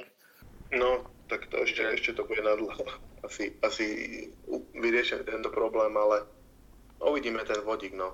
No a to by bola cesta pre vodík, lenže vodík, vodík nikto nevyrába v zásade. Dobre, Toyota sa snaží, ale tie základné, podľa mňa je 20 rokov vzdialený ten vodík od nás. No a čo, čo je v zásade akoby, že ešte, ešte taká medzicesta, to Bohuž často a... hovorí, že podľa teba to bude pol na pol, že budú tu nejaké, nejaké elektromobily, ale my si necháme aj tie spalováky, tak uh, sú tu nejaké nové technológie tých spalovacích motorov, ktoré má Mercedes, že, že by sa vlastne zvýšila prudkotá účinnosť, teraz nepoviem presné percentá, ale tým v zásade, že elektromobil vie mať, vymyslím si, účinnosť 80-90%, tak uh, ja neviem, benzínový motor má účinnosť, ja neviem, 10%, lebo všetko mm, okrem výkonu pre, premieňaš na to teplo, tam sú tie straty. Sú tu nejaké nové technológie, ktoré má Mercedes eh, vo Formule 1, že by zvýšil tú účinnosť uh, iným spalovaním, ja neviem, na 50% alebo tak. Čiže by bola menšia spotreba, ale a potom sú tu syntetické paliva, to znamená, že by neboli vyrábané z ropy, ale boli by vyrobené eh, z vodíka a nejakého oxidu CO2 alebo tak. Čiže v zásade vieme vyrobiť benzín a vieme vyrobiť naftu, diesel teda bez nafty, že vieme to vyrobiť synteticky, čo v zásade teda potom nepotrebujeme ťažiť ropu a nehrozí nám táto strata, ale nerieši to ten ekologický problém, kvôli ktorému uh, čo my, my neprechádzame na elektromobily preto, že by sme nemali ropu, to je nezmysel, ale prechádzame preto kvôli tým emisiám, hej, a že to neriešia v zásade ani tie syntetické paliva, takže otázka je, že čo sa nájde, no, Aký, aké riešenie, že či to bude tá dekarbonizácia toho CO2 a naďalej tu budeme používať spalováky, lebo jednoducho nebude mať moc každý mať elektromobil, alebo, alebo či tu zázračne nejak vyrobíme tie nabíjacie stanice, alebo či to bude ako Manio, že dojdeš na pumpu a vymenia ti celú tú baterku ako vatičku na ďalkovom ovládaní a ideš ďalej, aby si nemusel nabíjať. No alebo potom už len pletivo vybudovať nad celou Bratislavou alebo že ako na autodrome. Vieš. Inak to je podľa mňa akože naj, celkom rozumné riešenie, že viem, že v Holandsku alebo kde cestujú také, že by sa autá nabíjali, alebo kamiony, že majú diálnicu, kde sa tie elektrokamiony nabíjajú z cesty, ako, ako monorail proste, že nemáš troleje hore, ale na ceste len. To neviem, či to nezabije chodcov potom, ktorí prechádzajú cez tú cestu. No boli také, boli také nejaké úvahy, alebo teda už aj myslím, že nejaké také prvé cesty sú postavené testovacie, kde sa elektromobily nabíjajú priamo, priamo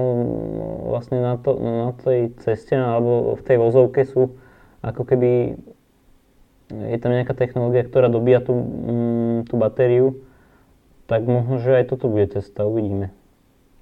No, ale to vieš, čo je zásadné, to potrebuje, aby sme tu tie diálnice mali a podľa mňa je najbližších 100 rokov je nereálne, aby sme postavili elektrifikovanú diálnicu, keď nemáme ani neelektrifikovanú diálnicu v tejto krajine. Na, na Slovensku si to neviem predstaviť. Takže no. toto by som škrtol ako návrh riešenia. Dobre, máte, máte ešte niečo k elektromobilom, alebo to pomaly uzavreme? Myslím, že môžeme uzavrieť. OK, tak mm, dve hodiny sme tu boli presne, ak sa nemýlim. Na tam správne. Dobre, tak ďakujem a Marian bol s nami ako host tentokrát. Díky. Ďakujem za pozvanie. Majte sa.